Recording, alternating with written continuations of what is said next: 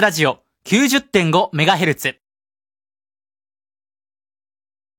お聞きの放送は FM90.5MHz、AM954kHz、TBS ラジオです。一時をお知らせします。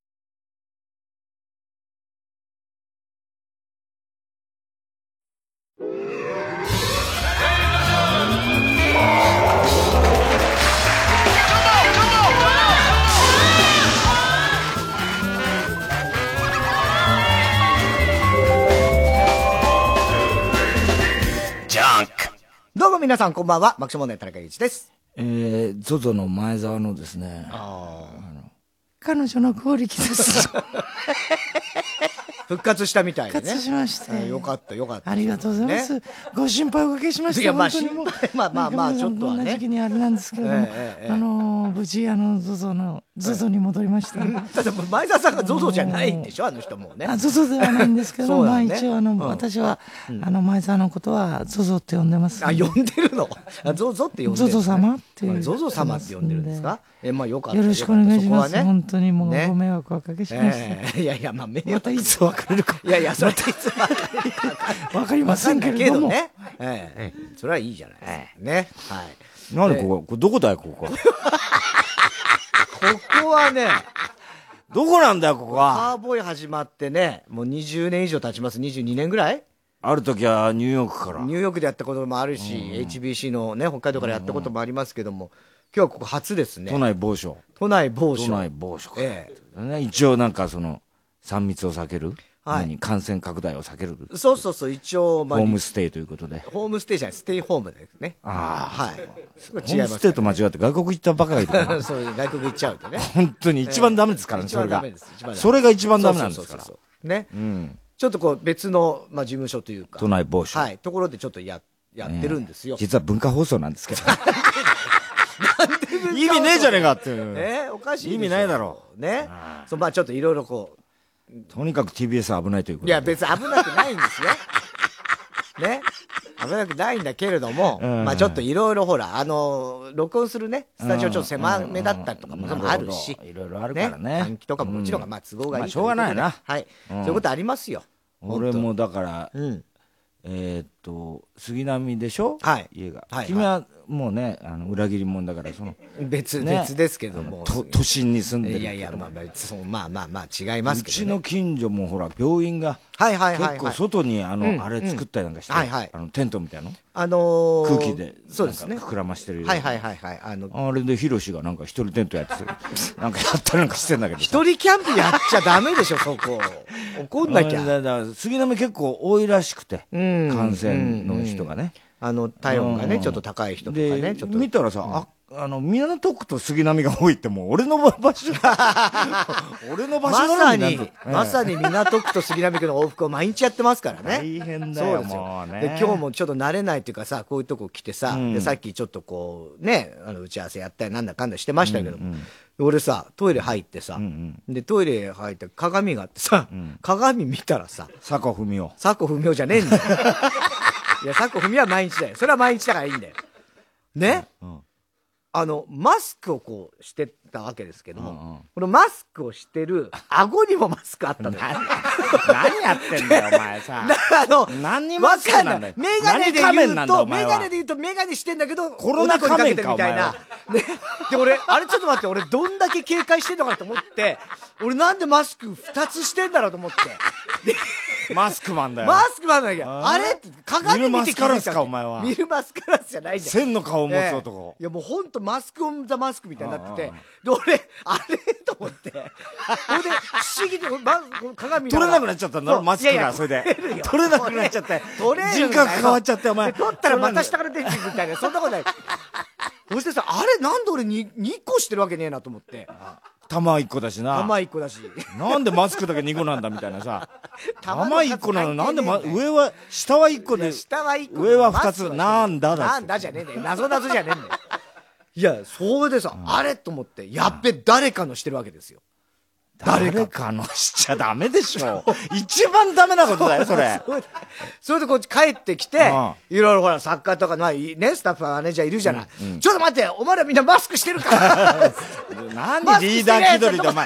リーダーか、お前は。マスクしてないやついないか？ちょっと待ってそしたらみんなマスクしてんだよ。そしたらそこに、マスクしてない太田さんがトイレに 俺のじゃねえか、バカ野郎。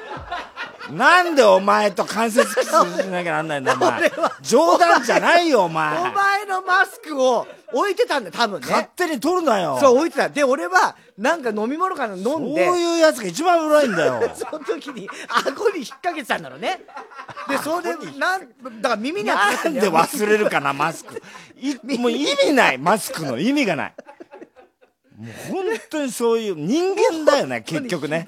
マスクがどうこうじゃないんだよ。人間の問題なんだよ。はい。これだからって。ほんとダメだ。いる？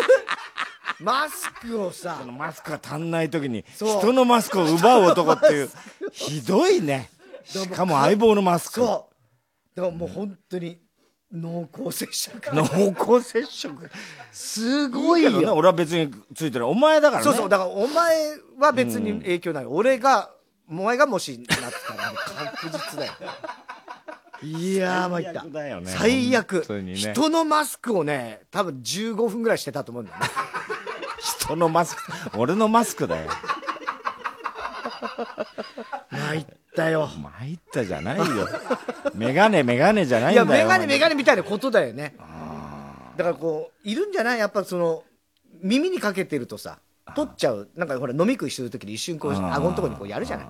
それでやっぱ忘れちゃうんだよね。あすごいね。もう大変だね。息苦しいね本当ね。まあ、そういう意味じゃ何かなそうですよ。息苦しいですよ。もうでも息しなきゃいらんないしな。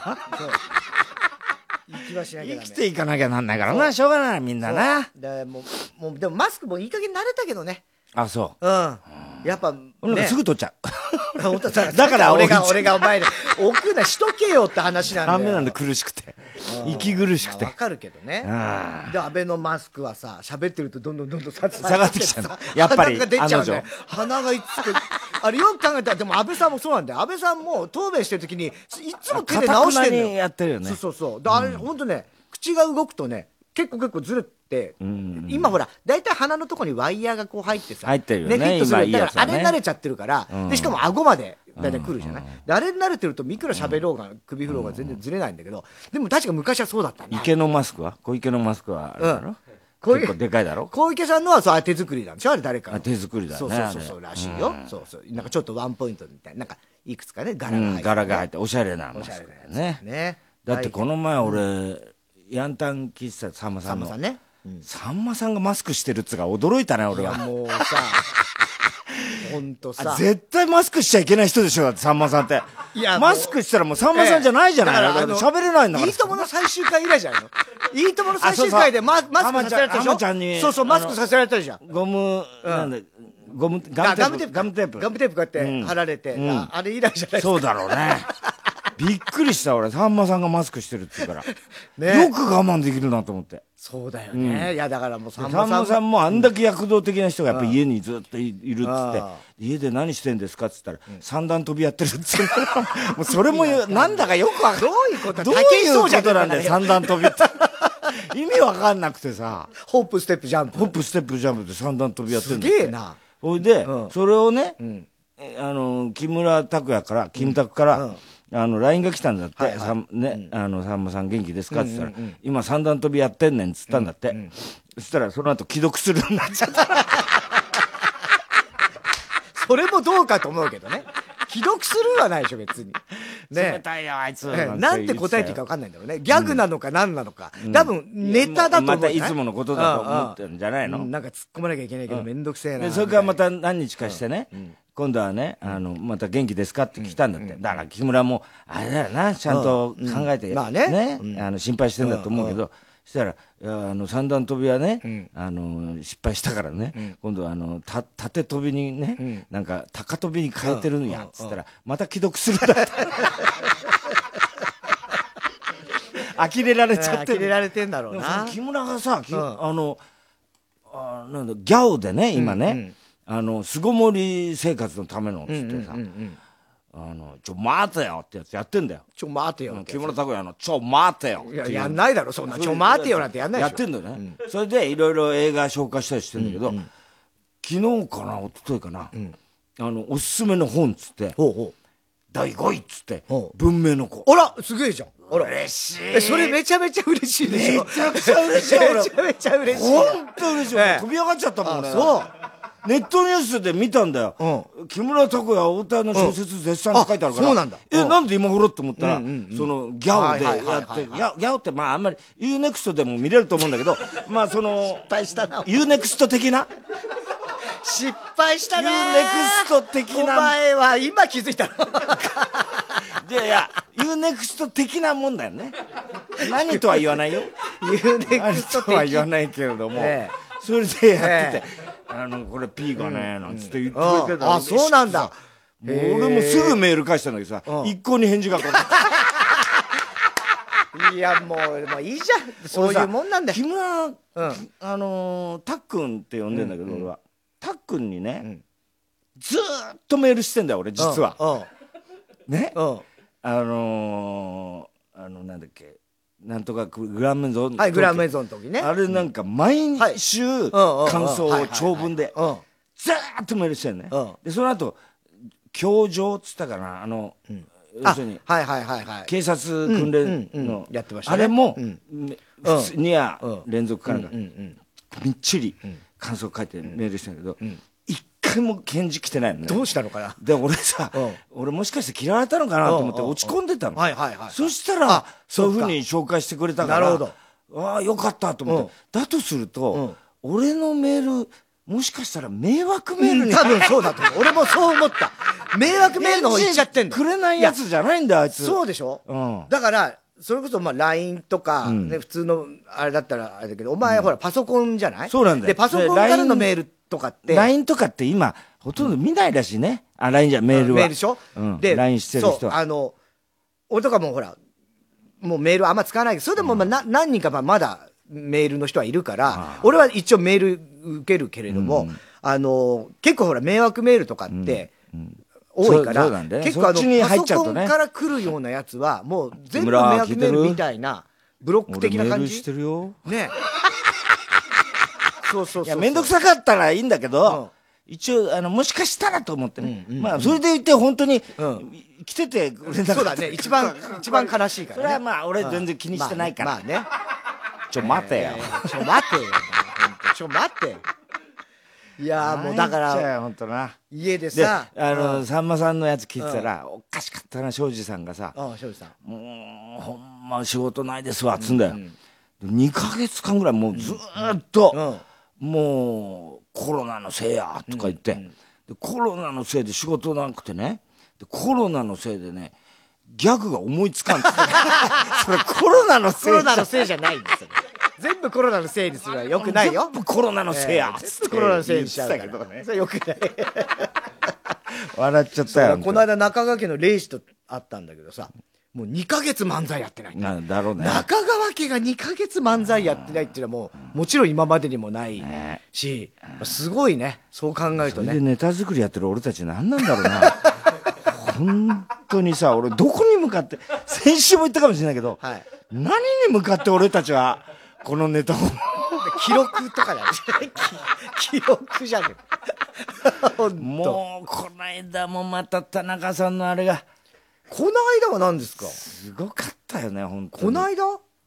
俺が、まあ、要するに、まあ、みんなからのね、はいはい。ネタをこうまとめて、こう、うんうんあの、プリントアウトするまでにお互いね。細かくやるじゃない作ってい。くわけですよ。ね、でずーっとまあもうお前が来てからもうずーっとやってて、ほいでようやくこう全部終わって、であ違う途中までまだまだあるなっていうところで、あのケンタッキーがああそうそうそうケンタッキーケンタッキー来て、で俺はさパソコン打ってるからさ、あケンタッキー来たなと思うけど、うんうんケンタッキーを一回食べちゃったら もうパソコン打てないわけ。ああ、あの、ね。油がベトベトになるから。そうそう、油ベトベトになる。だから、あ、これちょっともう書き終わるまで我慢しなきゃっつって言ってる横で、お前がさ、秋葉これあのケンタッキー皿に取り分けちゃってさなんか光これでいいの？うるせえ何にも答えなかったけどうるせえ。光この部位でよかった。うるせえバカ野郎。っていうさそれは別に。俺は一回触ったらもういやいやそうって。パソコンできないの？っはいていうさ。でもケンタッキーを取り分けるだろ光はこれでよかったんだこの胸のとこの部位。じゃそれとあのガーリック味のが新新入りのガーリック味が一個あったから。どっちにしろ触れないんだよ。あとチョコパイっつうのもあったから意外にお前食うじゃんああいうの気になってんよだよチョコパイとか。言ってるから こっちは。気になってんだよ頭の片隅で。なんだチョコパイって言って思いながらネタ考えてんだそういうのもあったから。いい加減にしてほしいいや本本当確かにね。うんでもあケンタッキーみたいなあれなんだウーバーで頼んだのかな？ウーバーですね。ね。ああいうのありがたいねあれケンタッキーとか本当ね。そうなんだよね。ありがたいよね。本当に。ね。うん。ああいうもうだ大変だよあの配送の人とかさ。いや本当だよ。もうね、うん。でああいう人たちになんかね結構ほらちょっとバイキン扱いみたいにする人がいるっていうからそれだけはやめようと思うね。だ分断うん。を本当やめた方がいいと思う。ね。パチンコ屋にしてもそうだけど、あのやっぱりさそれはあの確かにね怖いのは分かるよ、怖いのは分かるけど本来争わなくていい人たちが、ね普通ねもう普通にパチンコ好きな人は普段だったらさ、別にさあのそんな喧嘩する必要ないわけじゃん、普通の人とパチンコあんまり好きじゃない人と、きね、パチンコやってる人と、喧嘩する必要ないのに、なんかそのね確かにそれはねまあ今普通じゃないからっていうね、うん、緊急あ事態だと。の店をやめてくださいって。気持ちもわかるけど、でもやっぱりやらなきゃならないっていう気持ちもあるじゃない。でそれがさそのまあそこでこう住民とパチンコ屋さんがさ今日もなんか爆破予告が大阪来たって言ってたけどそれはさ本来だったら許容してる。ん。パチンコ嫌いな人でもよ。あねそれはさ本来だったら許容してるんだけどこういうふうになるとさそこがこう本当はどっちも苦しい立場であってそれは確かにね営業停止して他の商売だって俺たちだって休んでんだまあ気持ちはそれわかるけどねその休まなきゃいけないっていう辛さはどっちも共有できるもんじゃない。だ本来だったらそこはさまあいね争わなくていいのに、そうなっちゃうっていうのは、やっぱりもうちょっとこう冷静に冷静にっていうかね、俺が言っても全然説得力ないんだけどさ伝次郎とあんだけやり合って、ええそうですよね。どこがお前の、え お前はどこが冷静なんだって思うかもしれないけれどもでもやっぱりさこれコロナってさあの人によって本当に、あの恐怖心が統一できないんですよ。これ本当そうなんだよ。これだからね厄介なんですよ。そうそううん、だもちろんね、それは一番リスクのある人の気持ちに寄り添うのが正しいんだろうけどね、うんうん。でそれはそうなんだろうけどね。でも例えばね、例えばこういう人がいるのよあのコロナっていう伝染病の危機感が一番強い人、これによって命を守らなきゃいけない、それはもちろんその通りなんだよ、一方で経済活動が止まった時に、今度経済的危機によって、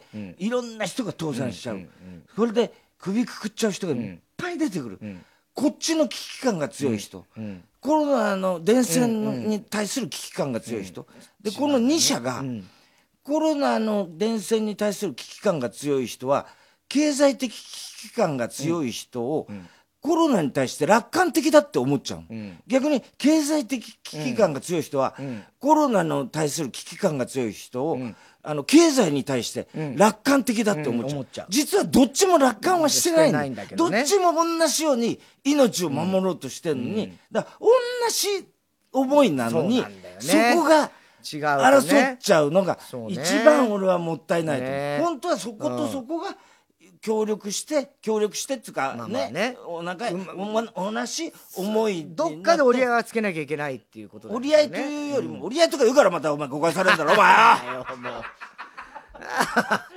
冷静に今言ったお前とだけは俺は冷静に争う。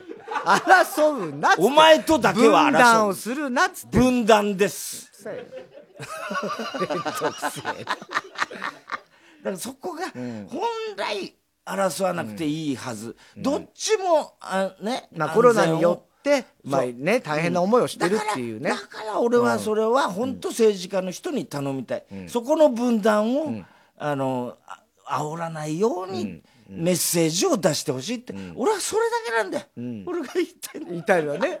でもなんかもう、パチンコ屋の回し物みたいなね、なっちゃってね。回し物にね違いないけどね。なんで俺もう散々パチンコで食わしてもらってるから。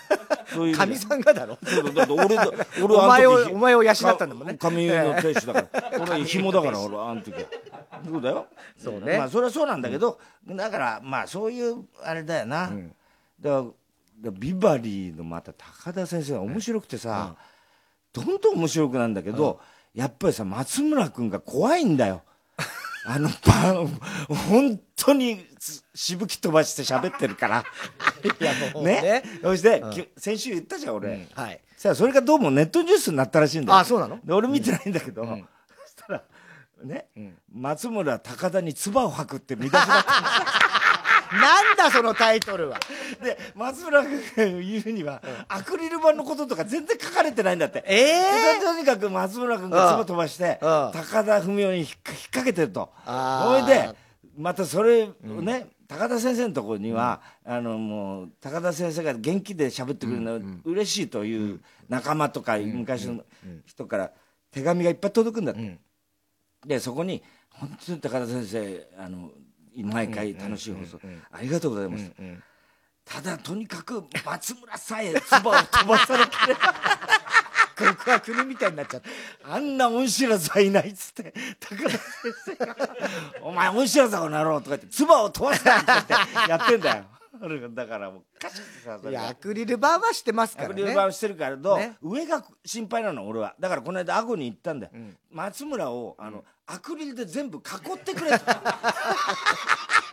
あのケースにそれごと入れてくれと、うん。そうすれば安心して聞いてられるいや、からもうね。うんいや、もう本当どいつまで続くかね。え？いつまで続くかね。かんないですよね。本当に。でもまあ共存してないかなきゃいけないと思うしね。ね。これはね。うん。あもう子供たちも学校ないから、まあもちろん相変わらず家にずっといますけどね。ん。で、なんかよく映画とかをじゃあ見ようかっつって、その、U-NEXT 的な、 U-NEXT だろ？的なやつで。的じゃなくて U-NEXT しかダメだよお前見ちゃ。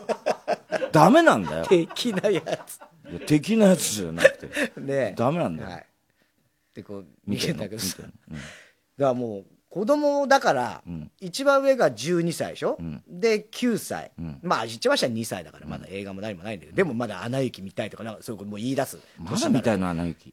でも子供だしね、うん。もう見ただろアナ雪。アナ雪は見たけど子供なんて同じの何回何度も見るわけじゃない、だもうバラバラになるんだけど、なぜかこの間ねいつも毎日のように何見るかっつってこう選ぶわけ、ね、でお姉ちゃんはじゃあこれがいいって言うと、弟が「やだやだ」っつって「何々がいい」っつって「あでじゃあ私見ない」みたいなのをもう、まあ、散々いつもやるんだけど、この間なんかしないけど奇跡的に上手で落ち着いたんだよ。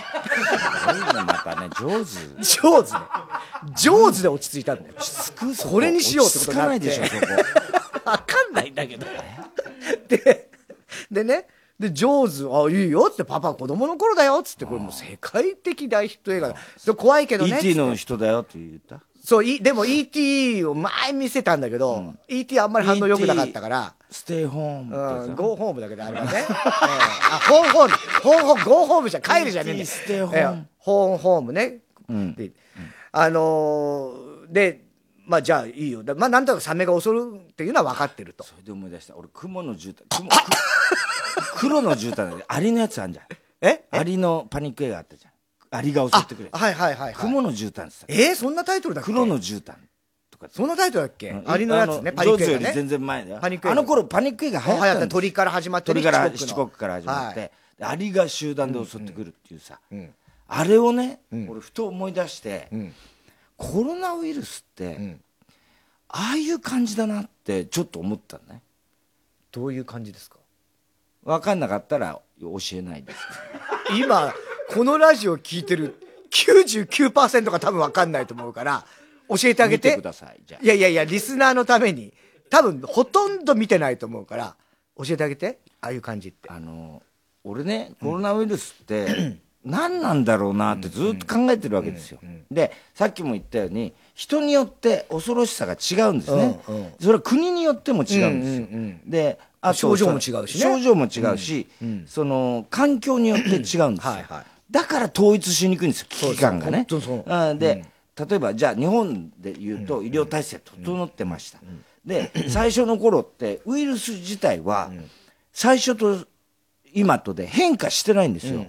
で、ウイルス、コロナウイルス自体は、それほど恐ろしいっていう感じじゃなかったんですよ、最初。っていうのは、あの、ほとんど別に、ほとんどの人は、あの、かかっても治るし、まあ、要するに、病気の人とか、あるいは高齢者の人は気をつけてくださいと。ね。免疫力が低下してるような人。免疫力が低下して。で、そういう人以外は、その、普通に別に、あの、かかっても気がつかないうちに、ね、あのー何、治ってしまうことも多い。その手のウイルスで、いわゆるペストであるとか、あのエボラ出血熱エボラねああいうね。出血熱とか、ああいう凶暴なものじゃない。っていうのは、で、今も、その特徴自体は変わってないんですよ。ただ、激症化する。うんうん。早くね。早いっていうのは、ね。うん。この間のね、岡江さんの例もそうだし。あるからね。でそれは確かに、あちょっと怖いなっていうか、それはあるんだけれども、ただやっぱりあの国によっても、ん。その被害の出方違うから、違うよね。じゃあ何なんだろうこれはって思うと、アリってさ、一匹だとさ、普通に簡単に潰せるじゃないですか、あれがじわじわ増えてきた時に、いわゆる途中で言われたあの医療崩壊ってやつ、あれってさ医療資源が限られてるわけですよ。そう。一個一きと一つ一つは、さほどその、うんうん。あれ一匹は弱いと。ね、であのちゃんと別に若い人なら別にその重症化しなければ、普通に寝てれば治っていくし、まあそのいろいろ人によって症状は違うけども、あのいわゆるそういう絶対にかかったら死んでしまうっていうものではない、ただ高齢者なんかはバッといく、でその時に一番あの問題だったのは医療崩壊してしまうっていうことだったでしょ、はいはいはい。それはなぜかといえばその軽症者やなんかをベッドにして、あの感染病だから、入れなきゃなんない。それが14日間かなんかかかると、長いしね。そうすると病床が埋まっちゃう、そうすると数が増えていけばいくほど恐ろしいものに変わっていくんだ,、対応できなくなるからね。アリっていうのはさ、一匹だったら潰せるからいいんだけど、二匹三匹になるそのうちどんどんどんどん増えていくと、象をも倒すようになるじゃない。ああいう感じの怖さだから、はい。怖さを認識するのが、すごく、あの、難しい。で、それを意識しないと、怖さを共通に思えないんだよね、実は。だから、俺、ふとね、その、く黒の絨毯だったかな。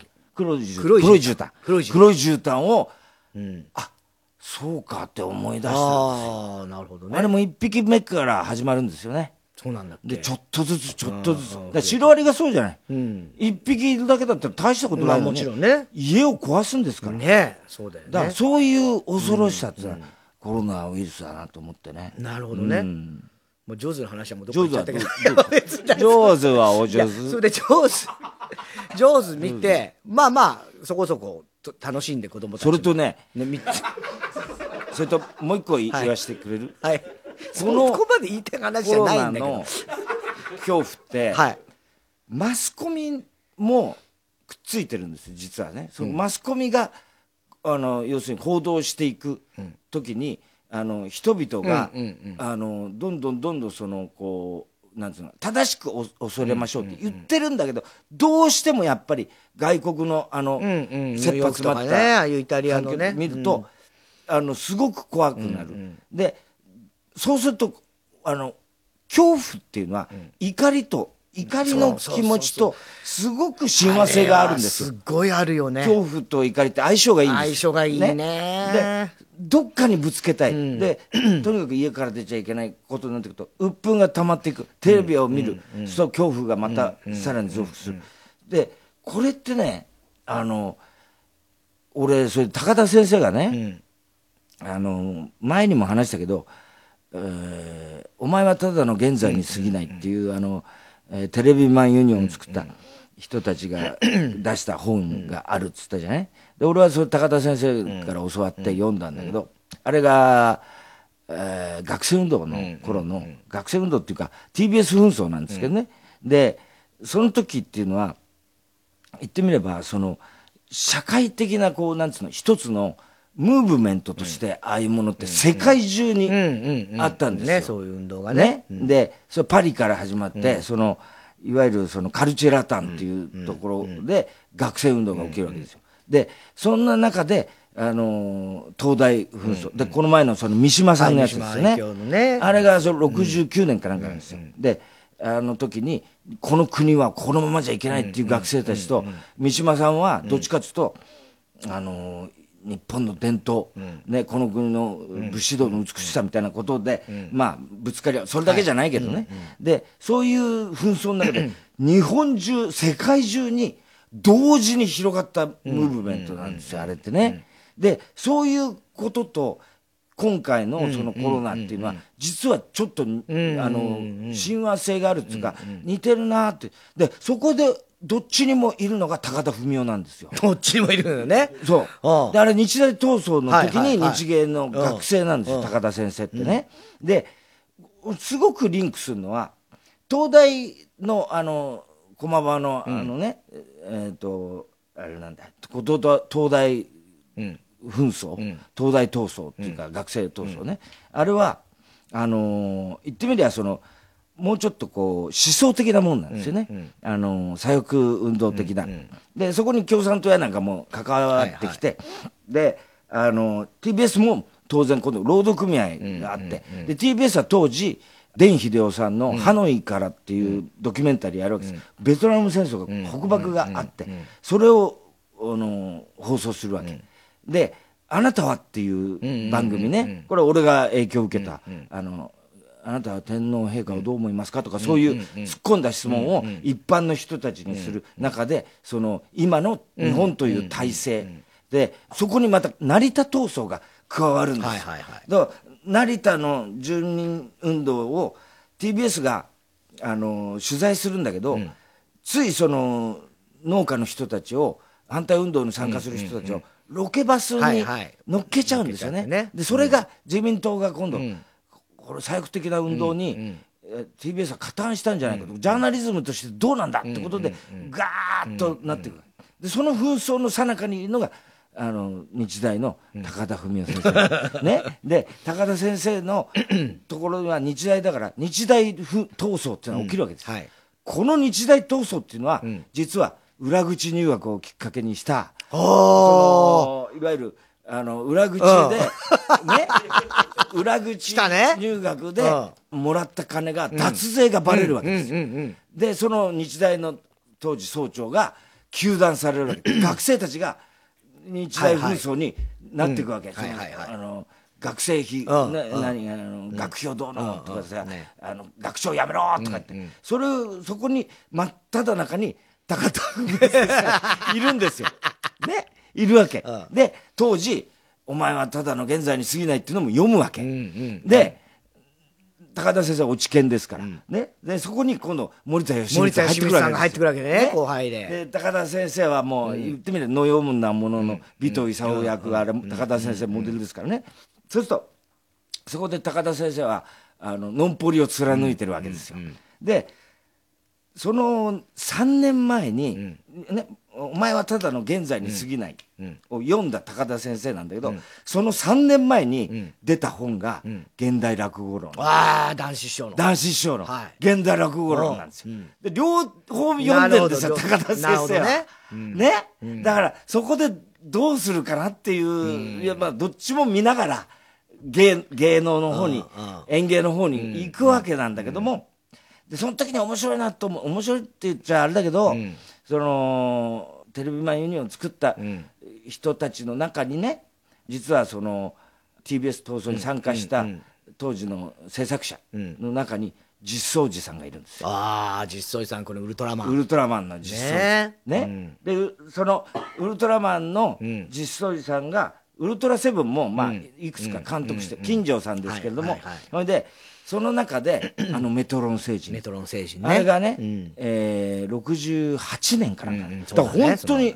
その頃なんです本よ。当そうだね。で、メトロン星人は、あのね、ん有名なはい、ちゃぶ台のシーンっていうのがあってね。ちゃぶ台。んちゃぶ台返しですよね、あれちゃ。ぶ台会社は違いますよ。このバーンヒューマーみたいなヒューマーじゃないです。諸星団とメトロン星人が夕日のはい四畳半のアパートに、あのちゃぶ台挟んで話し合うっていう、不思議な絵ですよね。不思議な絵ですよ、ね。で、なんであれメトロン星人が地球侵略を企てたかというと戦いじゃないんですよね、あれ伝染させる、謎のタバコを吸った人がみんな頭がちょっと変になって人に危害を加えるっていう。実は今のコロナみたいな状態でどんどんパニックになってくる。人が。その怒りの。怒りのねあれとかそういうのが。伝染していくわけです。で諸星団がそういうことをやめろって言うんだけどいやつってメトロン星人が私たちはねその地球侵略するのにね暴力は必要ないと考えた、頭いいんだよメトロン星人って。あんな、いやいや、あんなじゃねえあどこ全部脳なのかと思うけど。なあ。あ全部脳なんだ全部脳とか知らねえよ。すっごい頭いいんだよ、で要するに人間たちはお互いを信頼して生きている、だから、ん。この信頼さえ、カットしちゃえば。カットしちゃえば、ん我々が手を下す必要はないと考え、どうだダン。って言うんだよね、うん。いい考えだろう、ダーンつって。ね言うんだよ、うん。それ許さんっつって言うわけだけど、それってさ本当に今とオーバーラップするんだけど、でその時にその最後ラストに、ん。金城さんが監督なんだけど実相寺さんが、そこの最後のラストのナレーションで、んでもご安心ください、これは遠い未来の話です、あ。今メトロン星人が言うほど人間たちには信頼関係がありません、あー、またこのブラックな感じのね。それがさでその当時なんだよ、ねで同じ機関誌を、あの村木さんやその、は萩原さんって言ったかな？そのえーテレビマンユニオンを作った人たちと同じ機関誌を作ってるんだよ、実相寺さんって実はねだから同じ仲間だ仲間としてね。それが TBS ですよ。はあ、今のどうです？TBS はどうなのかね、それから考えたらね。え？いや、知らねえけど。いやいやいや。本当にね。ね。だそこで、あの当時それに参加してたのが和田弁ですよ。NHK か。らは和田弁が参加してた。その和田弁 T チンっていうのにね、で和田弁は当時あの龍馬が行くを大河でやってたんですもうすでにってたんだ。うん。ダジャレもやってたのかな？ダジャレはまだでしょ。まだなのかな？まだ真面目な頃の。ダジャレ前夜の頃。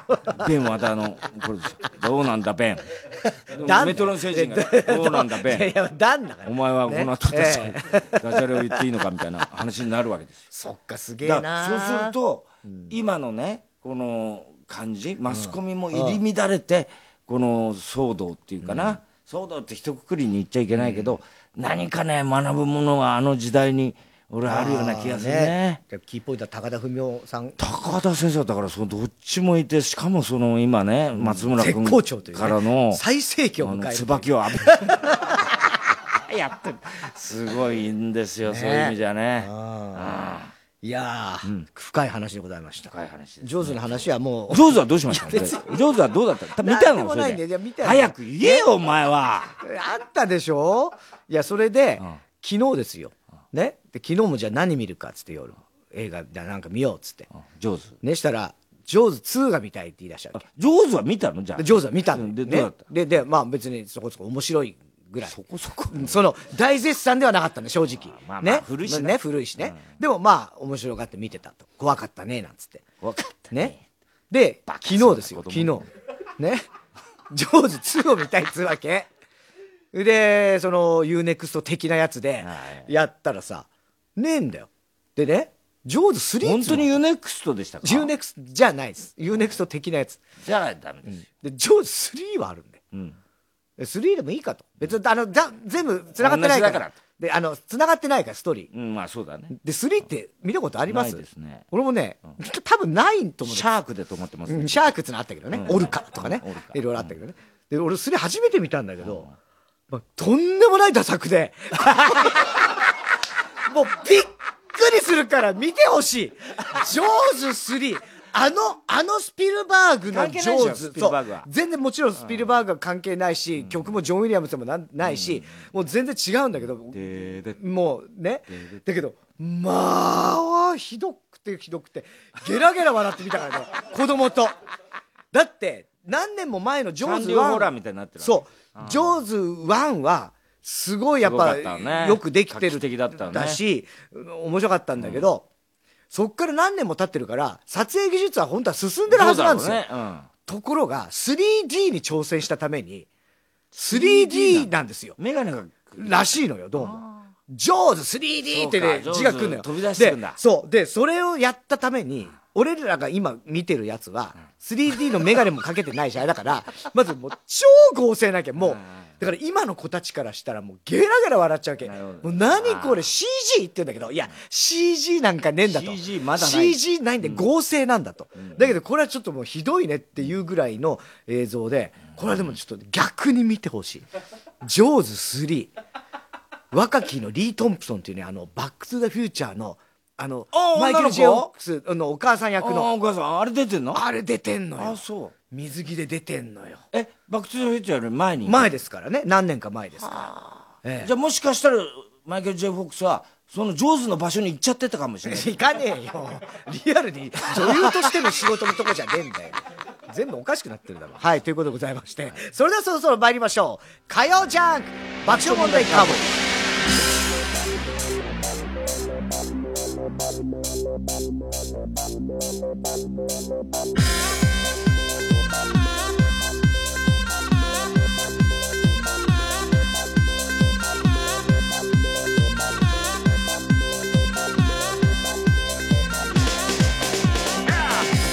めてこんばんは爆笑問題田中裕二です。太田です今日は東京ではね、さっきもね、今日は夕方、雷雷。ですよねうん、雨も降ってすごい雷になってましたけどね、えー、また関東のあちこちね荒れた空模様となっております、えー、明日水曜日は一転してポカポカした穏やかな日になりそうですが気をつけてくださいね、皆さん外へはなるべく行かないようにね、えー、3密は避ける、まあ、1密も避けるということで、気温もでも20度を軽く超えそうなんでね、えー、この陽気は金曜くらいまで続くってだから本来だったら本来のゴールデンウィークだったらね。そうねもうすごくいいうん。ゴールデンウィーク日和の日が続く予定みたいですけれどもね、まあ、今年だけは本当しょうがないでございます。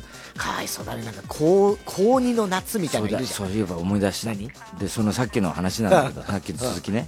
その日大闘争のね時に学生を抑えたのが体育会系の人なんですよ。はいはい。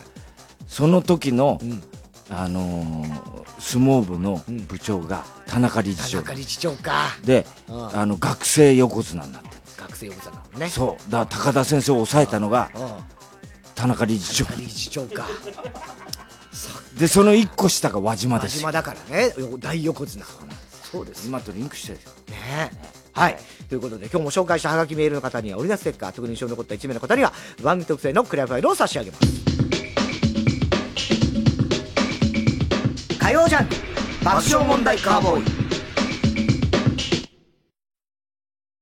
TBS ラジオジャンク。この時間は小学館中外製薬伊藤園ホテルズ三和シャッター他各社の提供でお送りします。SNS で生まれ日本中が注目した100日間の物語。後日談など書き下ろしも収録した永久保存版コミックス100日後に死ぬワニ全国の書店コンビニで発売中小学館中外製薬ってなんで CM を流してるんですかね？CM を流すと社名を覚える。で、優秀な人材が入社する。うん。そして？彼らが成長して、革新的な薬が生まれる。世界はどうなりますか？少し明るくなります。未来を頼みますよ、学生さん。1967年から15年間にわたり放送された伝説の深夜ラジオ番組金曜ナチチャコパック傑作集1974年版は好評販売中です。当時の担当ディレクターが選び直した熱い内容が今よみがえります。お買い求めはフリーダイヤル0120-234-954 0120-234-954または TBS ラジオおすすめで検索してください。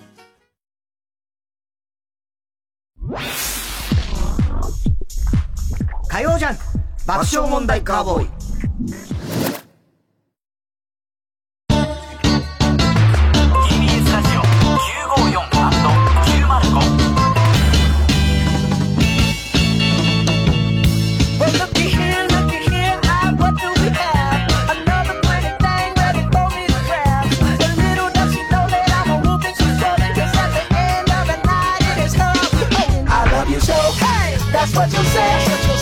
Tell me, baby, baby, please don't go away.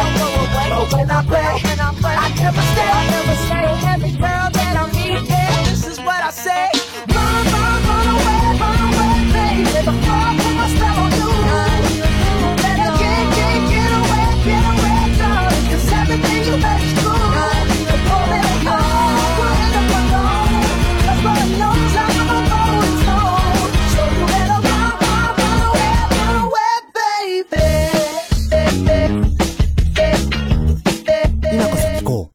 TBS ラジオ。火曜ジャンク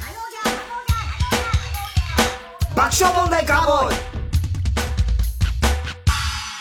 はい。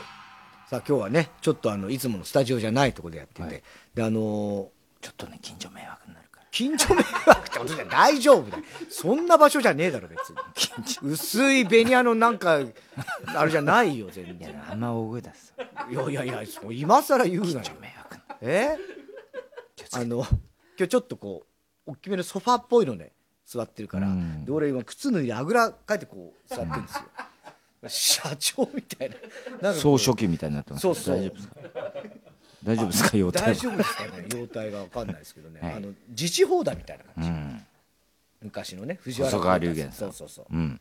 ねじゃあコーナー行きましょう。今週の思っちゃった。はい。今週あった出来事を受けて皆さんが勝手に思ってしまったこと想像してしまったことを募集しております。えーラジオネームぴょん吉パンツ、うん。太田さん YouTuber が嫌いそうなのにちゃっかり配信した人。こんばんは。ん？なんだ？なんか配信したんですか？か配信したの？野球部か。あ。野球部配信したの？野球部だからほらあのお客さん入れらんなくな無観客。無観客で、そう配信をやだから今だったらすねその配信すらできねえみたいなことになったかもしんないよね。ん？いそれもうちょっと前だからさ、野球部、うんだ配信すらできないどういうこわかんないじゃんほらリモートみたいにもそこまでできるかどうかわかんないからさ。あのちゃん結構人がちゃんといやスタッフと、出演者がああまあ密集しちゃった。ってまあみそうだね。今考えるとちょっと密な。と最近オンライン飲み会オンライン規制などが話題になっていて思ったこと、うん。この時期密を避ける動きでセックスもできないということはネットで AV を視聴してしこればオンラインセックスになるので 童貞どもは童貞を捨てるチャンスということになる。いや何言ってんだ。ものは考えようだね。本当だよ。なんだ？オンラインセックスでも何でもねえだろそんなもんは。ねえオンライン飲み会まあだから飲み会をしないからさ。わかんないけどね。オンライン飲み会結構でも結構みんな自宅にいるわけだからさ、オンライン不倫もできないよな。オンライン不倫はできないね家だから。なあ、うん。昔で言うテレフォンセックスみたいなことだよねオンラインセックス。まあまあまあオンラインセックスがあるとするならそうだろう。あそうだよね。だから昔のテレフォンセックスに比べればもうめちゃめちゃリアルだろうね今のテレフォンセックスってね。井口とかやってんだろうな。あだまあそうね。井口はやってんだろうな。井口とかね。そうかそうオンラインオナニーだからなあいつ。オンラインオナニーとかね。そうだよね。あ先駆けだなあいつ。すごいよ。先行ってるよ。先ってリモートセックスだもんなリモートセックスだから。すげえなあすごいな。うん田中裕二に布金玉配布。布金玉配布ネーム案件よいらねえよ。虫が入ってた虫入ってたのかよ最悪じゃねえかよも2枚来たけどう2枚来たけどじゃないよ。えー、太田さん初対面の時私はこういうものですと言ってから懐から大仁田敦の免許証を出す人こんばんは。なんでだよ。間違ってんじゃねえかダメだ。なんで持ってんだ俺が。鬼田敦の。私はこういうものです全然違うだろ俳優リチャード・ギアが70歳で第3子を授かった。はあすごい。ニュースで思っちゃった、うんリチャード・ギアは赤ちゃんが生まれた時医者に「お父さんおめでとうございます。元気なリチャード・オギアーですよ。全然、下手くそじゃねえか。元気なリチャード・オギギャーが、語呂が全然わ合ってないっていうかね、リチャード関係関係ないじゃない、リチャード。リチャードじゃねえ。オギャーですよっていうね。えー、テーブルが狭い。せいつもとね勝手が違うからね、えーラジオネーム広田つの、太田さんタコスに陰謀を巻く料理を考案した人。もう気持ち悪いな。初めてのお使いを見て思っちゃった、もし初めてのお使いに子供の頃のさだまさしさんが出たら目的地の八百屋さんに行く途中にある不動産屋さんでついつい無人島を買ってしまって 野菜を買うお金がなくなって泣いちゃうと思う。いくら持たした親は？まさ1億しまさしっつって。1億ぐらい、無人島。歌島な。うん歌島歌島。ですよ。ね。えー、広田つの、太田さん高木美穂の畑から大根を盗んだ そんな怖いことするか。えー映画の結婚式のシーンを見て思っちゃった、もしもジャンボ尾崎が花嫁だったら。もう言ってるもうその時点でもう分かんないよ。ジャンボ尾崎が花嫁だったらバージンロードを歩いて入場してくるときに子供たちが 襟足を持って 後ろからついてくるバカじゃねえの？そんな長くねえだろ？そんな長くねえんだよ。花嫁にはならねえだろ。蝶ネクタイした子供がな蝶ネクタイした子供が。襟足襟足持ってんだよ。引きずりババアだよ、本当に。えーラジオネーム広田つの、太田さん東千鶴が怖くて仕方ない人。そこまで怖くないわ。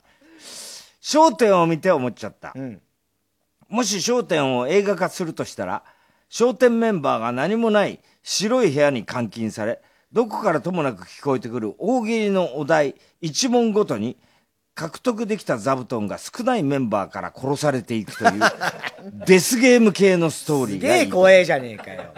超怖いわ。山田だろうな犯人。山田だろうな犯人絶山田山田だろ犯人やめなさい。分かんないよ。最後までだって残るからね絶対に、えー、荒井薬師で野生のメス高橋洋二発見ネーム。アンケーよ、太田さん世界高橋洋二保護財団の皆様そういう希少動物とかじゃないから。カーボーイの作家高橋洋二さんで思っちゃった、もしも高橋洋二さんが通信システムに特化した高橋 5G だったら今の20倍の通信速度で笑うのでボケを飛び越えて先に笑い声がリスナーに届いてしまうと思う。何言ってんだよ。だけ高橋さん好き好きなんで高橋 5G じゃねえんだよ。えー広田つの、ボブ・ディランの曲を聴いて思っちゃった、ボブ・ディランってファミコンカセットの接続部分に息を吹きかけて風に吹かれてのメロディーを奏でることができる。ハモリカふふってね。ね。あれね。よくやってたわ。ファミコンのカセットのやつ。ね。はい。えー、おはがきは郵便番号107-8066 TBS ラジオ火曜ジャンク爆笑問題カーボーイ。メールアドレスは爆笑アットマーク TBS.CO.JP 今週のもっちゃったの係までお待ちしております。火曜ジャンク。爆笑問題カーボーイ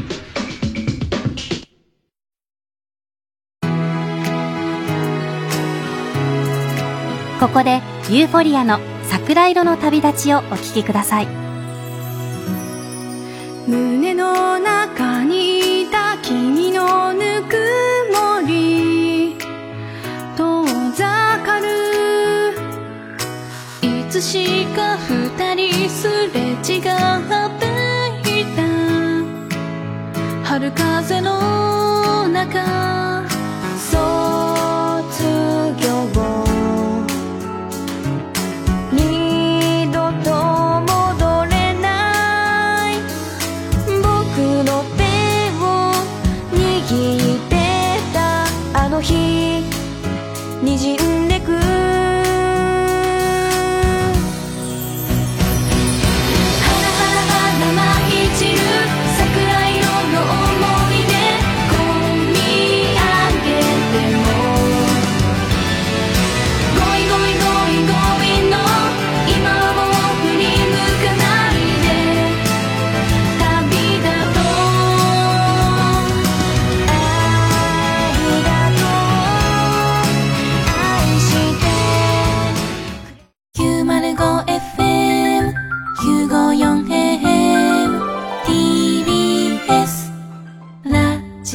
は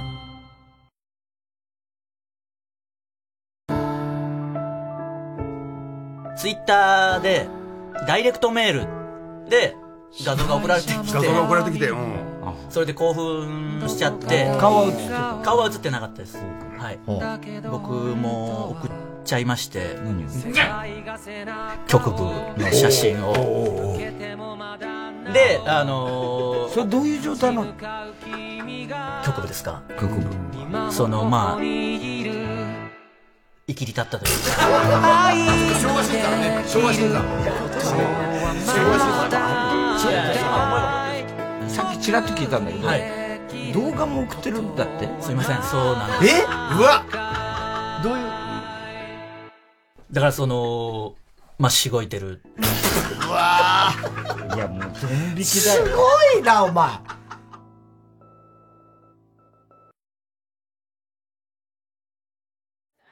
今から何したい？うーん、カラオケ？からの？バイキング。からの？温泉。それ、全部叶えられるよ。え？本当に？全部込みで学生一泊税別5800円から。いい湯加減、テルズ。詳しくはウェブで。狐雨。山賊雨。私雨。日本にはなんと100では聞かないほどの雨の名前があるそうだ。日本は雨の国。備えをお忘れなく。の防水商品で。藤巻亮太です。僕が主催する野外音楽フェスマウント藤巻を今年も山梨県山中湖交流プラザキララで開催します。富士山をバックに僕がリスペクトするゲストアーティストを迎えて心に残る音楽をお届けします。日程は10月3日の土曜日です。皆さん会場でお会いしましょう。TBS ラジオ公演マウント藤巻2020チケット先行販売中詳しくは TBS ラジオのホームページイベント情報をご覧ください TBS ラジオジャンクこの時間は小学館中外製薬伊藤園ホテルズ三和シャッター他各社の提供でお送りしました。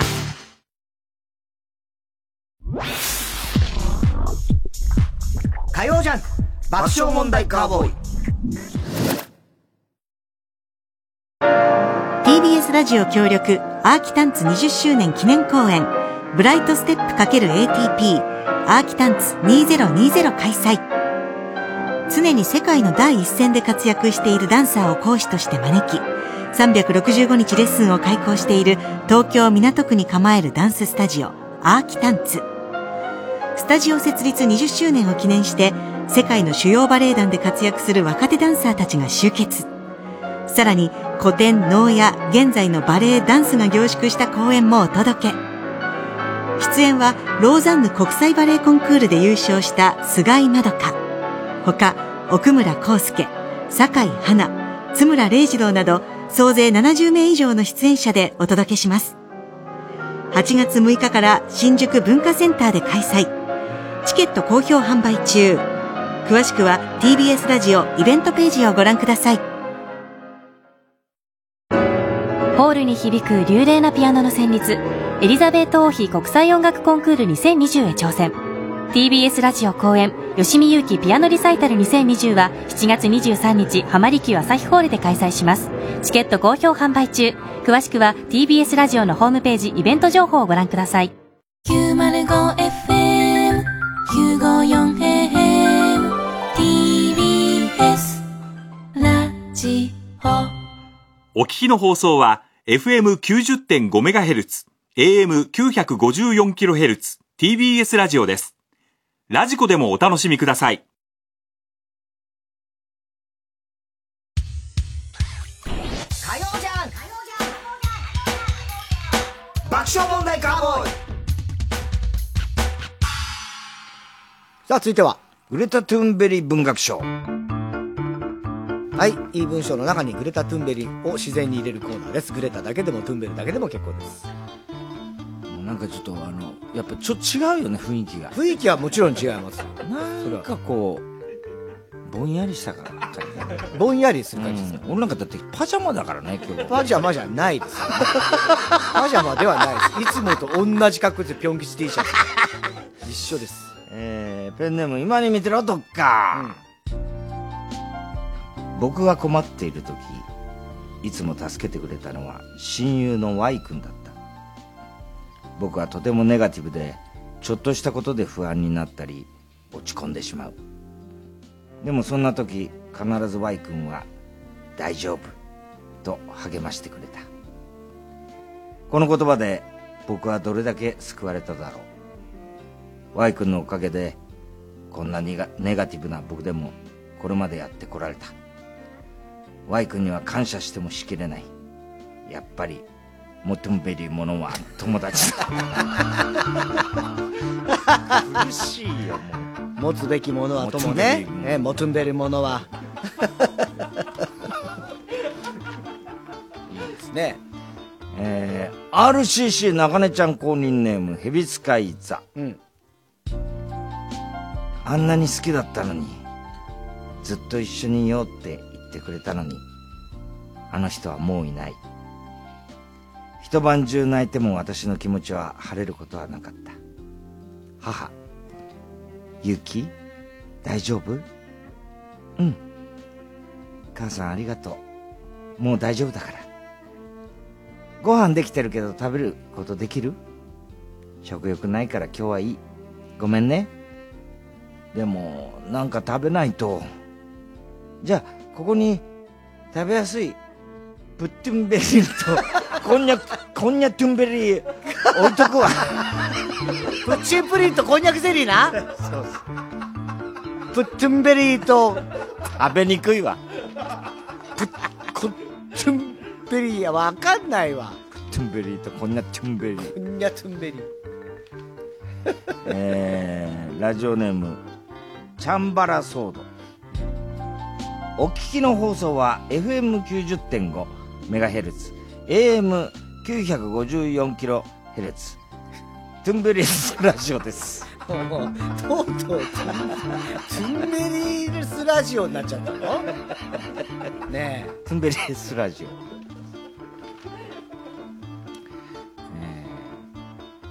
ペンネーム今に見てろドッカーン。動物園で人気の動物それはパンダやライオンゾウやキリンなどなどだろう。まあそうじゃない？だろう。だが私が一番好きなのは断然ゴリラである、ゴリラは一般的には凶暴なイメージがあるかもしれない。しかし本当はとても心優しい温かい動物なんだ。ゴリラは一日中見てても飽きない。ゴリラから多くのことが学べる。ああ一度でいいからアフリカに行って生のマトゥンベリゴリラを見たい。マウンテンベリゴリラを見たい。マウンテンゴリラね。マウンテンベリラを見たい。マウンテンベリラってなん難しいなこれだよマウンテンベリラリラ。えー、ラジオネームハリケーンミキサブロ最近は家にいることが多いためよく映画を見ている、今日はディズニー映画を見るし、ライオンキング、アナと雪の女王ベイマックスを見てちょっと休憩。そして次に見るのは塔の上のラトゥンベリ。ラプンツェル。ラプンツェルね。ラプンツェルね、まあ以上？はい。えー、郵便番号 107-8066TBS ラジオ火曜ジャンク爆笑問題カーボーイ。メールアドレスは爆笑アットマーク TBS.CO.JP グレタ・トゥンベル文学賞の係までお待ちしております。TBS ラジオ今週の推薦曲いきましょう。三沢幸香さんで「あと一歩」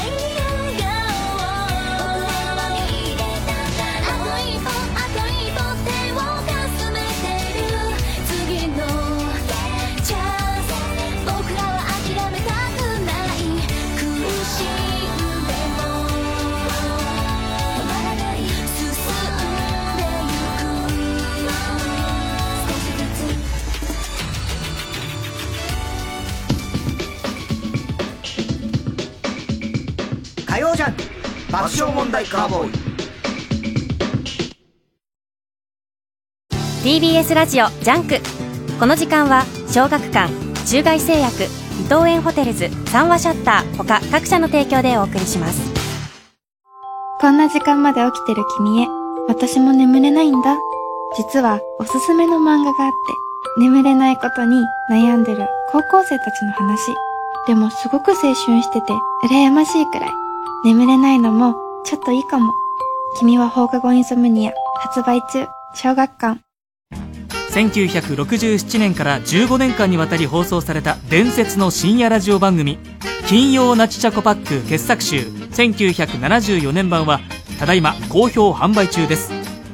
当時の担当ディレクターが選び直した熱い内容が今よみがえります CD2 枚組の3巻セットで税込1万1000円です。途送料を頂戴します。お買い求めはフリーダイヤル0120-234-954 0120-234-954または TBS ラジオおすすめで検索してください。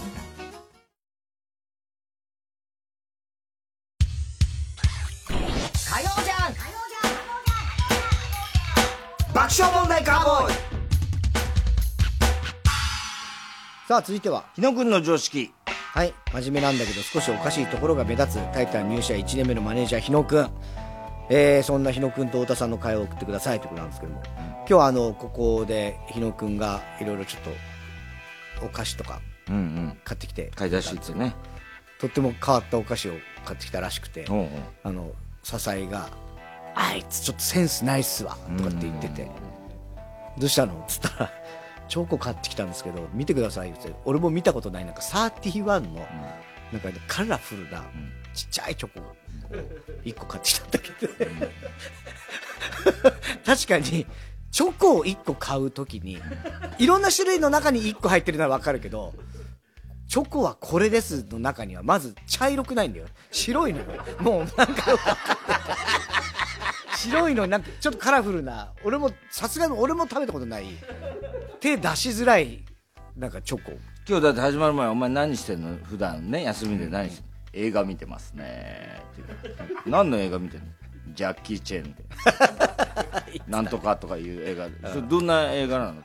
ジャッキーが木木と戦うんですよ でどっちが勝つの？ジャッキーです。木だったら俺も勝てると思なんだっけ？木人剣。木人剣っていう。うジャッキーが木と戦う映画です。随分なやつと戦ってんだなで いやえジャッキー好きなんだったらハマりかけてますね。ハマってはねえんだまだ。ハマりかけて。かけてんだ。まだハハママる予感みたいなね。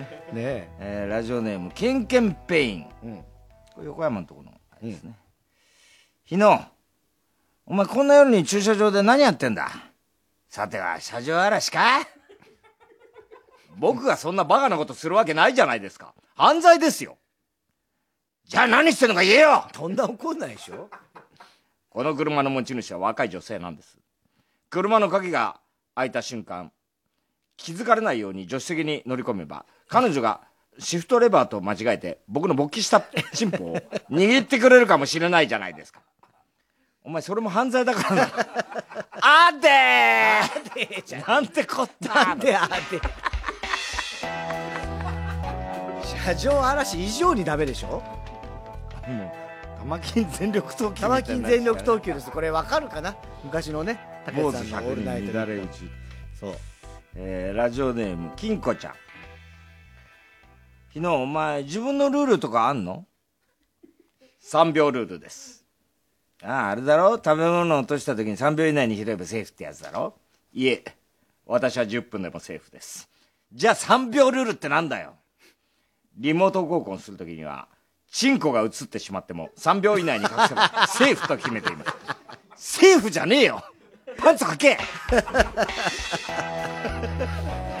そうだよねなんかリモート合コンみたいなのやってんのかなねでも絶対ほら酔っ払って調子乗って脱ぐやついるからねいや、だからそういうセクハラも増えるだろうね。ねうん。いろいろ大変だよな。なんか変な。うん、またこの間、だから家から、NHK つぶやき、あれもさ、もう一回しか俺スタジオ行ってないんだよ。そうねそうねずーっと家からやってんだから。いやー、なっちゃうね。いやなっちゃうね本当だ。やっぱ人とやんないとテレビはね。厳しいよねいやもう、な、馬行なんかにしてもな。そううん。もう我々一応今ちょっとねこうリモートでいろんな人とちょっと話したりもしますけど、まあ、どうしてもねいかにこうなってさ、みんなほらこうこれでテレビが変わるんじゃないかって言うけど俺冗談じゃねえと思ってんだよ、こ俺改めてテレビのバラエティって、いかに贅沢に楽しくやってたかっていうのは、身に染みてわかるね、あんな楽しいものはない。本当に。みんなでワイワイ。やって、もう鬼越に首絞められたり。もうあんな楽しいことない今ね鬼越が来たってね密ですって言われちゃうからね。そうそう言われちゃうから。ソーシャルディスタンスですってでも言われちゃう俺はやっぱそこに戻りたい、いやそりゃそうだよそりゃね、やっぱお祭りだもんやっぱテレビって。で無駄が多いって言うけど、無駄を見せるのがテレ無ビだもん。駄がまたいいんですよね、まあ、お前は無駄だけどな一番な。俺の無駄も許せよ。なんで俺だけそういうなんかギスギスしてんだよ。お前にだけはお前とだけは絶対に俺は仲良く話はしない。何十年やってんだよ決めてるこの。ラジオ。バカじゃねえの。ラジオネーム笑福亭グルージョ、おい日野。今大事な原稿書いてんだから隣にいないでくれよ。別にいてもいいじゃないです。かどんな関係だよ。よくねえよ。気が散るんだよ。ちゃんと静かにしてますからああもう書き間違えちゃったじゃん。優しいな太田さん。これは失礼しました。ではその原稿を僕のお尻に挟んでください。は？なんでだよ。ですから書き間違えた原稿を僕のアナルシュレッダーに挟んでください。え？え お前のアナルアナルってシュレッダーになってんの？はい。優しく入れてくださいねオッケー刺すぞ？おりゃー！あー！太田さん !A4 サイズは5枚まででお願いします。何言ってんだよ。バカじゃねえの。何言ってんだよ。俺の方がもうおかしいんだもん。驚きが少ない太田さんの方がおかしい。やってんだもんそれでラジオネーム笑福亭グルーチョ、日野なんでさっきからほうほう言ってんだよ。なんでって前世が袋ですから。はあ？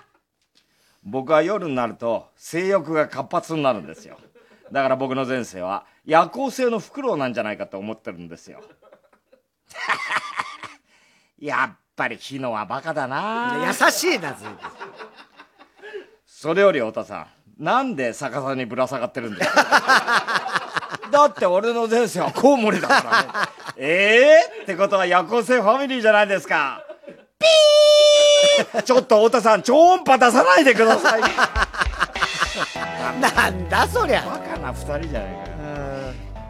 ピーじゃねえ。ピー。えー、RCC 中根ちゃん推しネームヘビ使い座、昨日来週のスケジュールどうなってる？来週の予定なんですが。プルプルプルおい日電話鳴ってんぞ。後でいいです。いいよ出ろよ。俺後でいいから。わかりました。はいもしもし。おー久しぶり。え今？今ね爆問の太田とテレビ局。違う違うあのピエロの方。うん。え今日？あ今から？女優の卵3人オッケーオッケー行く行く。え？ピエロ？あ後でいいって言ってるから、うん。はいよー。太田さんちょっと野暮用を思い出しました。まあいろいろあるから座れよ。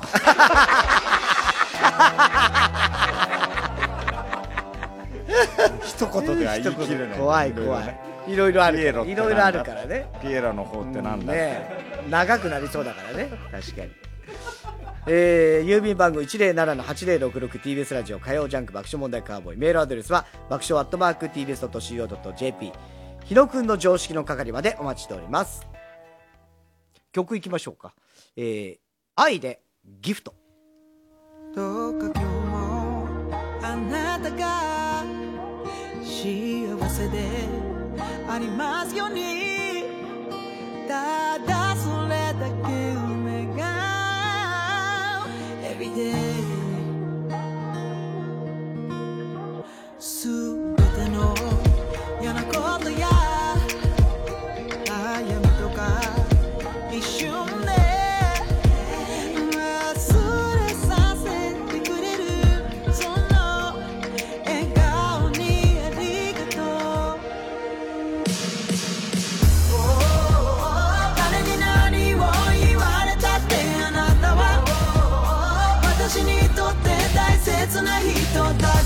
一緒に笑って一緒に語り合って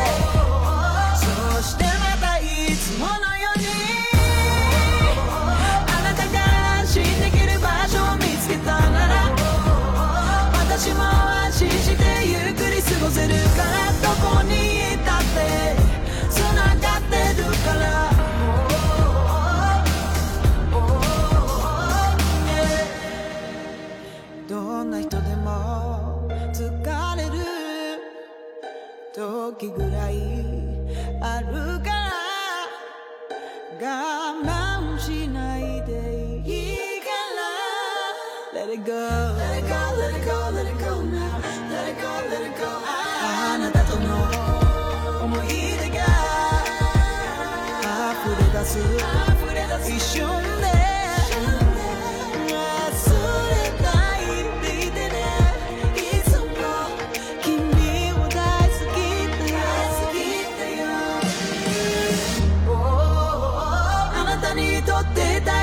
な人だったら私にとっても大切な人だから一緒に笑って一緒に語り合ってきっと分かり合えるから。あなたが安心できる場所を見つけたなら私も安心してゆっくり過ごせるからどこにいたってつながってるから。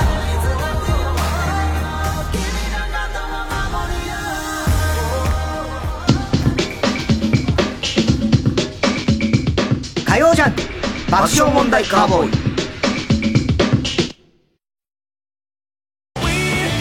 藤巻亮太による野外音楽フェスマウント藤巻が今年も開催決定。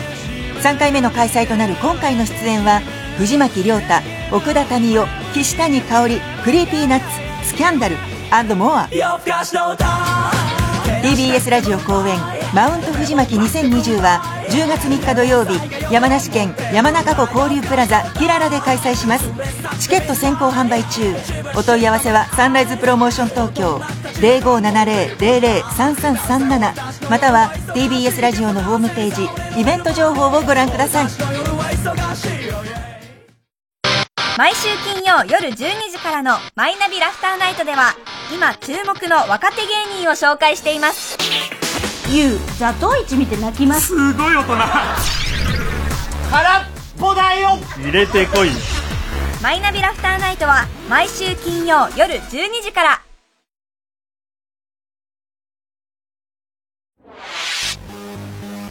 あまりに滑ってたんです、本当に、はいはい。だから俺ここで、うん。ここで殺してあげた方がいいんじゃない？倒れるべきなんだよお前。さん受けてりゃいいっすよ。受けて受けてないの散々あれ老害ですただの。マジで。で知ってますか太田さん。あのひな壇のメンツで一番太田さんに怒ってあの、うん終わった後トイレで怒ってた人。誰？はい。ジョニオさんです。なんでだなんでジョニオが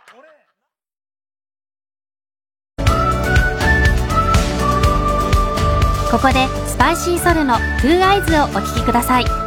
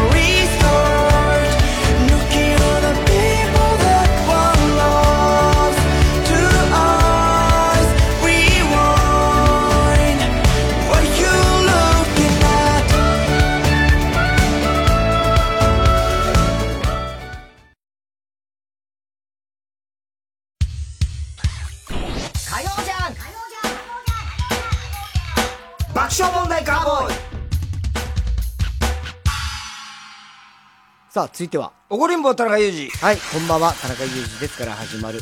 えーいかにも田中が起こりそうな事柄を皆さんに考えてもらって、それを私さんに、えー私が3段階で。私3人。お前3人いたろな。私いたびっくりした今。私3人が。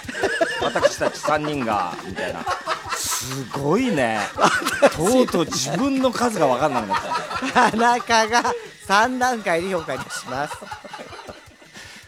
えー、ラジオネーム、おちんちんこすりーな。太田さん、田中さん、はじめまして。初投稿のおちんちんこすりーなと申します。なんだその名前。どうでしょうよ。いつも爆笑問題カーボーイを聞いてばかりで、はい。投稿してませんでしたね。いやいやえー先日ちょっとした出来事があり、田中さんに聞いてもらいたいと思ったので、投稿しました。うん。こんばんは、女性にモテない人生を歩んできたみそじの田中裕二です。高校、大学と彼女がおらず、社会人になってから彼女を作ろうとサークルに参加したり、マチコンに参加したりしても、いい人止まりで彼女ができない人生を歩んできました。30を過ぎ、焦りが出てきたので、今まで避けていたマッチングアプリに登録してみました。登録してしばらくしたら、ある一人の女性から、いいねが。うん。マッチングアプリは基本は男性から女性にいいねを送って、女性側が OK を出せば返事がもらえるシステムで、女性側からいいねが来ることはめったにありません。桜なのかな？うんうんマルチ商法の勧誘とかじゃないかな？と、半信半疑でしたが、怖いね。せっかくマッチングしたので、ダメ元でメッセージ交換を始めました。しばらくメッセージ交換をしていたら、お相手の方から、今度ご飯に行きませんか、うんと、デートのお誘いがあり、うん。ますます疑いが深まりました。うんうんうん。デート当日待ち合わせ場所で待っていたら、めちゃくちゃタイプな美人が来るではありませんか。ええ？ああ、これはいよいよ勧誘だなと。腹をくくりながら、腹をくくりながらも、ランチを食べるために一緒にカフェへ行きました。いつ勧誘されるのかなと思いながら談笑し、そのまま2時間が過ぎ、うん。店を出ました。うん。あれ？勧誘じゃなかったのかな、うん。と、勧誘じゃなかったことにほっとしながらも、うん。決めつけてこんな美人じゃ無理だろうなと、諦めの気持ちがあり、連絡先を聞かずに帰ろうとしたら、なんと、相手側から連絡先を教えてほしいという話、すげえまた今度、ご飯行きましょうとお誘いが。ついについに春が来たと。浮かれながらも、次のデートの約束をし、3回4回と、デートを重ねていきました。はい。そして、いよいよ4回目のデートの時に、意を決して告白したところ、なんと、人間的には好きだけど、彼氏とかはちょっと厳しいです。というお返事が。おーいもう何勘違いさせるんじゃない本当に。高校の部活とか、とか、大学のサークルならわわかるけど、マッチングアプリでそっちから寄ってきてんなそれかよいや、ほんとそれ。味噌汁になってもライクだけどラブじゃないと言われる人生なのか俺は俺のチンチンどうしてくれるんですか？いやいや、それはチンチンはどうにもなん田ないけど。中さん、はいこれってムカつきませんかこれはムカつくね。うん。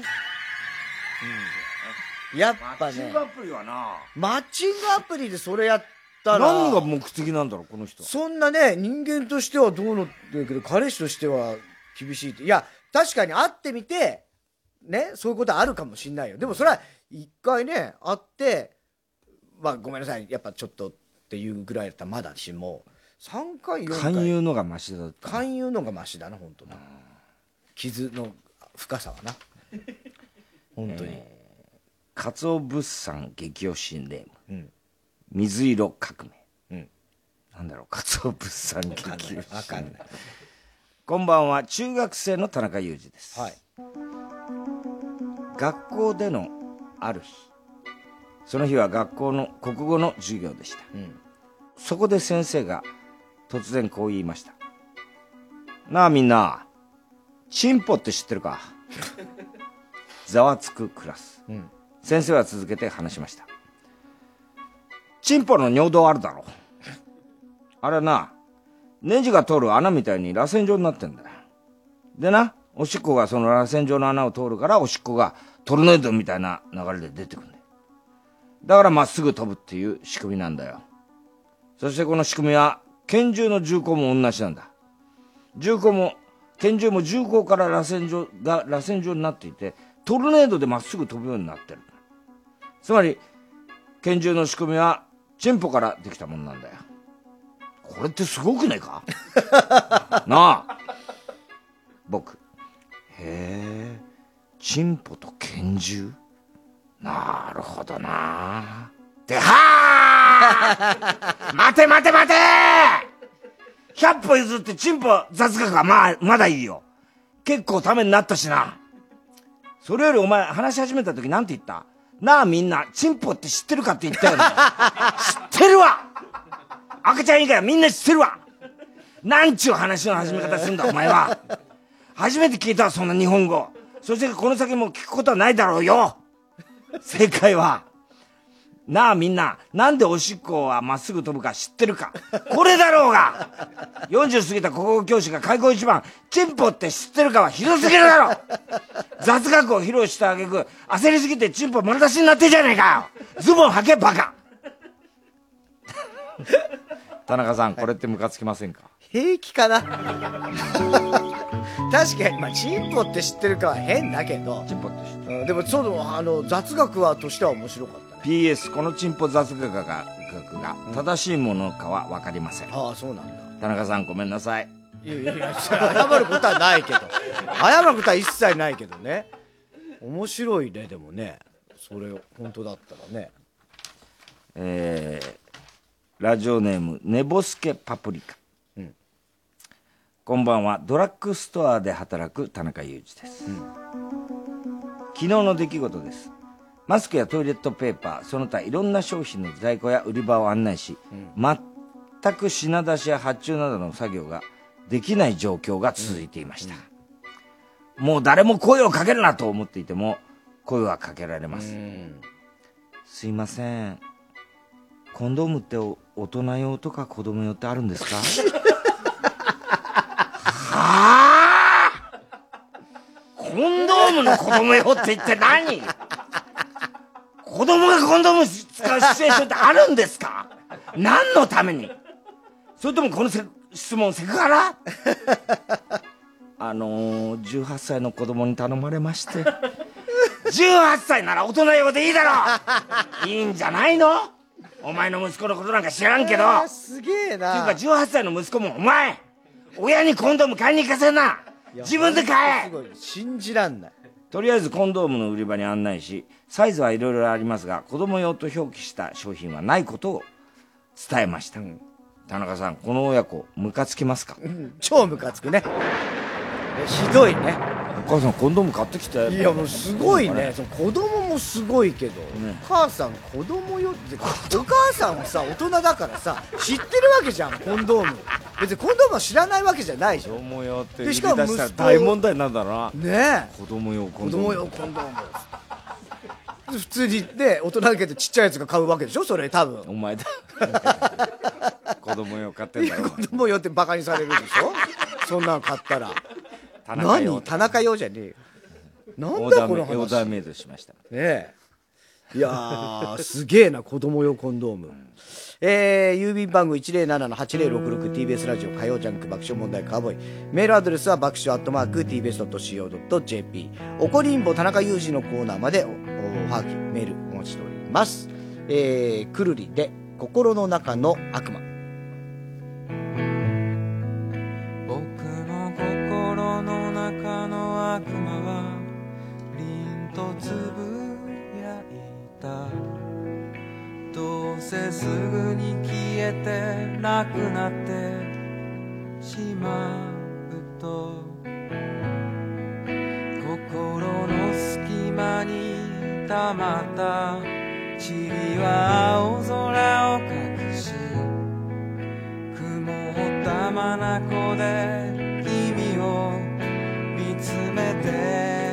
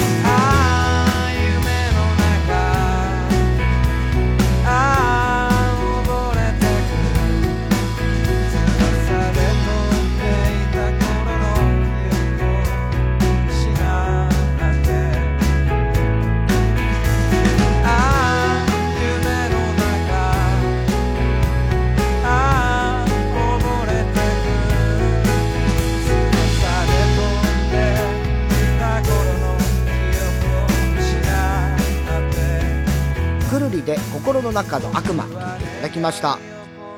でそういえば久米明さん亡くなっちゃってね。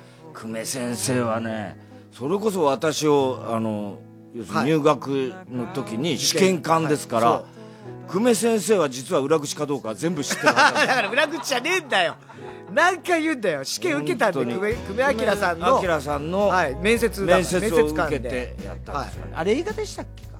いやいや演劇ですよね。そうだよね。演劇そうじゃないですか。僕は久米先生のモノマネをしたんです。やったんだよな。ジャングルの朝は早い。そうね。似てないえって言われてね。やったんだ。ね。久米先生ね。でもね。え長生きされたよねいやでもね。90いくつだっていうかね、確かにねそう考えると、だから僕は本当に素晴らしい世界旅行っていうかもう大好きで大好きで、うん。もうずっと毎週子供の頃見てたしだ,、からねあ日芸の先生だったんだっていうのはびっくりしたけどね。うん。残念ですが、ね亡くなっちゃいまして。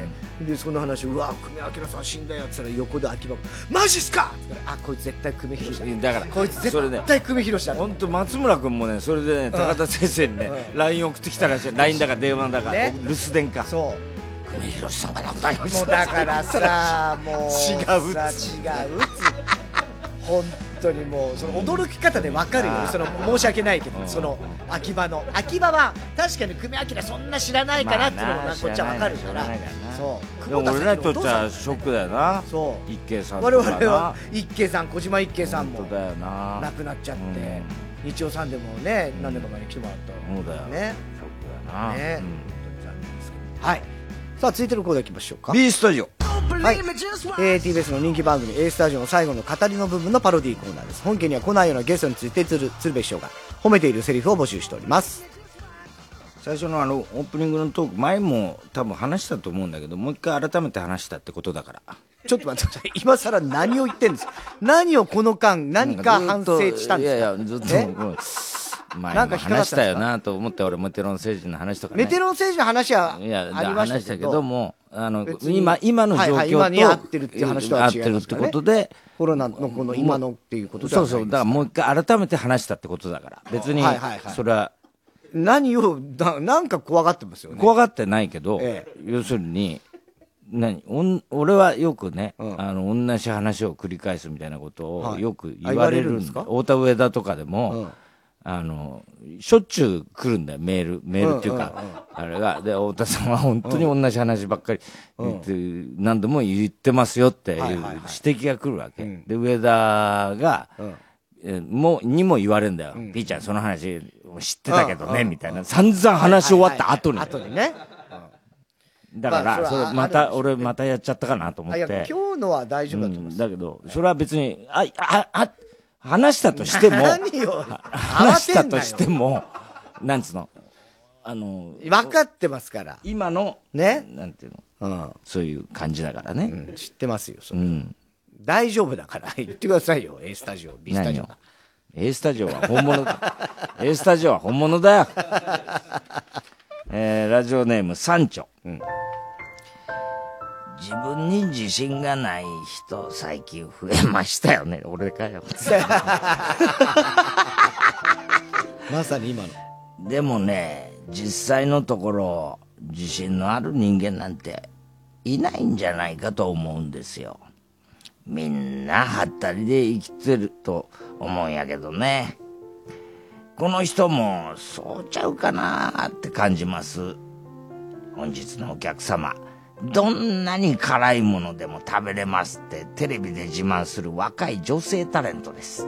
まあまあありますよ最近多いよね。最近ねあの有吉のやつとかでなんか激辛をこう可愛い子がそうそうそうね、辛いの平均みたいなの。ああるんですよある？誰だっけな？アミーゴか。そっか、ね、アミーゴはそうなんだよはいはい鈴木亜美ちゃん？そうそう。で結構大食いなんだよね。そうそうねギャル曽根と戦ってたりする。あそうなの？うん。そうなんだ。で、ギャル曽根もほら辛い、大食いだけど、辛いのはどうかっちゅうさ。んんんん。そっかそっか。うん。やるそね辛いのはダメなのかな？いや、いけんだ、いけんだけど、まあ、大食いほどではないみそたいなそうだよね。だから辛いのぐらいはギャル曽根譲れよって話だよね。辛いのも平気ですけどなっちゃったらだからそこが面白いんじゃん。お化けだそこが面白いんだよ 面白いそこが視聴者が面白いとこじゃん。だからそのまんまとお前は、企画の、なんつうの、狙いにはまってるんだよ、それは。辛いのはギャルすな、そう思って見るんだよ、みんな。ええそうあってほしいって思う。えーラジオネーム笑福亭グルーチョ、この人音楽に詳しいやね。誰の何の曲かを正確に覚えてるってすごいことやと思います。その時代を知らない若者はなんとなくで覚えてますから。こういう人はとっても貴重です。せやけどあんまりにも細かく指摘されると逆にちょっと引いてしまうな。詳しいのはええけど少しぐらいの間違いは許してもらえたら嬉しいです。本日のゲスト好きな曲は？って聞かれて松任谷由実の飛行機雲って答えるそれ荒井由実の時代の曲だよ。訂正してくる人でございました俺だな、俺だな。俺結構、ああの、そうね、あの、松任谷由実っていうか、まあ、荒井由実だけどねって言っちゃうね、俺は。言うよね。言うよね。うん、それは結構気になるんでね。ユーミンって言っときゃいいんだよね。ユーミンだったらいいんだけど、そう、だから杉山清隆じゃ、いやいや、意外と荒井由実多いからね。そう、荒井由実の荒井由実時代名そうそう名曲多いから、ね。で、しかも割と最近になって映画のなんか主題歌になったりとか、CM とかで、俺らはさ荒井由実の時代も松任谷由実の時代も両方知ってんじゃん、だけど若い人って多分さそうそうそうそうえお前荒井だったのみたいなそういう感じだよね。いや、ほんとそうじゃん中華よみたいなさ。うん中華よは、それは俺らの世代なの。中華よっていうや中つは、荒井由実を知ってんだよ、バカ。中華よのやつは。カラオケボックス入らなかったじゃん、お前。だから、そんなこと言うやつは荒井由実知ってっからいいんだっつうんだよ。バカじゃねえの、本当に。笹山中浦本田しばしろ、この人ほんまに真面目ですよね一言たりとも聞き漏らさへん。お前の全てを吸収したる。そういう姿勢が伝わってきます。いやでも君には関係ないんちゃうの。なんて思ったりもするんですけどきっと何かに生かしてるんでしょうね。まあでも次回はちゃんと向き合って話せることを望んでいます。本日のゲストお笑いライブでずーっと下を向いてメモを取ってる人でございました。いるらしいねいるんだよ、いるんだよ、やっぱね。うん。若手のあれが多いのかな。まあそうじゃない？あんまり「タイタンライブ」で見たことないねこういう人はね。ライブとかはいなさそうですけどね。なんか多分目指して。のか、まあこれ、なんつうの、これから。あいつ誰だっけなあのラママの最初の、うんあいつな誰なんつったっけあいつ。な神林。神林。神林な。そうそうそうそう、神林ってやつがいて。絶。対ネタ見せはず、絶対いて、ずーっとメモ取ってたけど絶対出ないんだよな。出ない。うん。危ないやつだったあいつな。うん。で、一回だけネタ見せしたことあるんですよ。一ね回だけ。俺が散々、お前うん、すっごいびっちりネタ帳にな、細かく書いてあって、俺らのネタとかも、克明に全部メモってんだ。でも、いや、僕は僕は、で、で出ません。出ませんっつって言ね。いいから出ろよっつって、あの、一回ネタ見せやってなそうそうそう、もうネタ終わった瞬間に逃げるようにして走ってたよな、あいつ全部覚えてる。すげえ、いや、だから多分最うわーって言いながら走ってったそうそうそう。いや、本当に。いや、本当に。たんだろう、あいつ。そう。彼はね、多分ね、相当、いわゆる才能っていうかね。あったんだあったのよいいネタだったんだよそうなのよ。俺見せてもそう。らっただけどやっぱり人とその直接こう話すのとかねあんま苦手な子で、でそれで、でもやっぱりでもネタは面白いのはもう全部メモって、ナンバーの雑誌を持ってたらまだ覚えてる。彼の、彼が。ナンバーを持ってたんだよね。うん。そう、どうしてんだろうね。とかになりゃな。大沢の実家も来たよね、来た来た。うんだから俺にとにかく弟子うんにしてくださいねみたいに言ってきてさ、そうそうそうだよっつったんだけどさ、お前出ろよ、じゃあ自分で。林どうしてんだろう、ラジオネーム、キリンが行ったり来たり。この人はいくつかあるうちの一つでしかないんです。いつもは全く注目されない存在。ただ皆さん、今度機会があれば、ようじっくりと見て、見てみてください。今まで何にも気にせずに見ていたそれが、不思議で不思議でたまらんくなってくるんです。なんでこんなことするんかなって。えらい意味がわからんのですわ。もっと普段から何気ないものにも疑問を持って生きていかなあかんなと気づかされますね。本日のゲストカラオケの映像であるなぜか急に燃えるバラ。でございます。確かに。それで言い出したらもういくらでもあるだろうけどね。そう？カラオケとかのその映像でわけわかんないのとかさ、あるじゃん。でもバラが燃えるって確かにあるよね。ある。見た記憶がある記憶ある。言われてみりゃ。なんだろうそれ。何の歌の時に流れるんだろうね。ああいうのって使い回しでしょ？使い回しだからね。結構あるからね、えーオンライン飲み会にてバレないようにオナニーチャレンジネームだからダメなんだっつうんだそれやっちゃ。何やってんの？水色革命、こいつねはっきり言って結構邪魔な存在だと思う人もいるかもしれん。空気が読めないところがあるんですよね。でもこっちももう走り出してるわけで止められないから仕方のないことなんですけどでもね僕にとってははっと我に返って考えさせてくれる存在でもあるんです。非日常の世界から現実に引き戻されるみたいな感じですね。まあ結局は僕も現場も持ってられないんでそのまま続行するしかないんですけどね。だからまあやっぱり邪魔です。本日のゲスト AV を見ていたらたまに遠くから聞こえてくるパトカーのサイレンの音がもうねそれはもう映画とかねドラマだったらあいっつって一回止めて、ねやり直したりっていうのあるんでしょうけどね。しょうがない、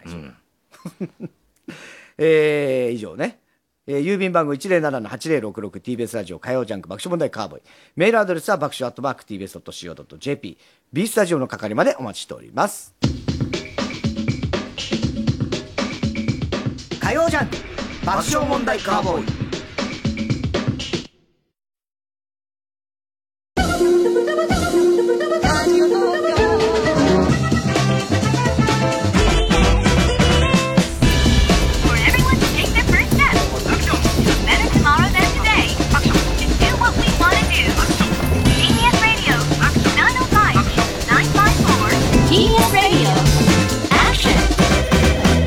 はいもしもし東京ポット許可局町田スポーツですがお電話ありがとうございます。東京ポット許可局菊池鹿島です。あーもしもし東京ポッド許可局のサンキュー達夫です。いつもお世話になっております。東京ポット許可局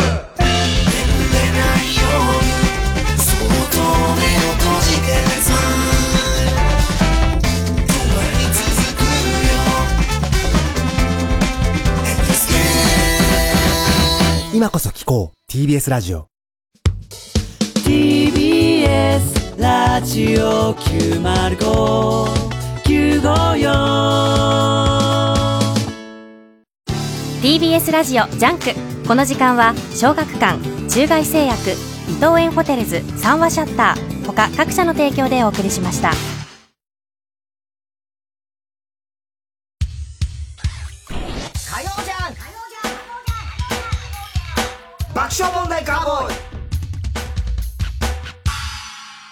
さあ今週のショーの発表です。えー今日はですね日野君の常識からラジオネーム笑福亭グルーチョが 2,、二枚ですね、はい。えーアナルシュレッダー。A4 サイズは5倍まででお願いします、それとお僕の前世は夜行性のフクロウだった。俺がコウモリだった一番意味わかんないですね。ね。ええ超音波やめてね、はい、えー、番組特製のクリアファイルを差し上げます。では最後のコーナーいきましょう。カーボーイ大穴予想ではい、えー、溺れたエビさん、バカナさんです。今週のカーボーイの放送の中で起こりそうなことを予想してもらっております。ただし、オーナーの予想限定です。あの今日オープニングでさあの話したじゃない、あのお前はただの現在ですよ、あれなんでそう思ったかっていうと、今ワイドショーとかす数字がすごいいいんですよ、実はサンジャポンも含めてね。であのーその話の流れで昔の高田先生が言った話で、結局今まで一番あテレビで数字が良かったのって浅間山荘だろって言ったんですよ。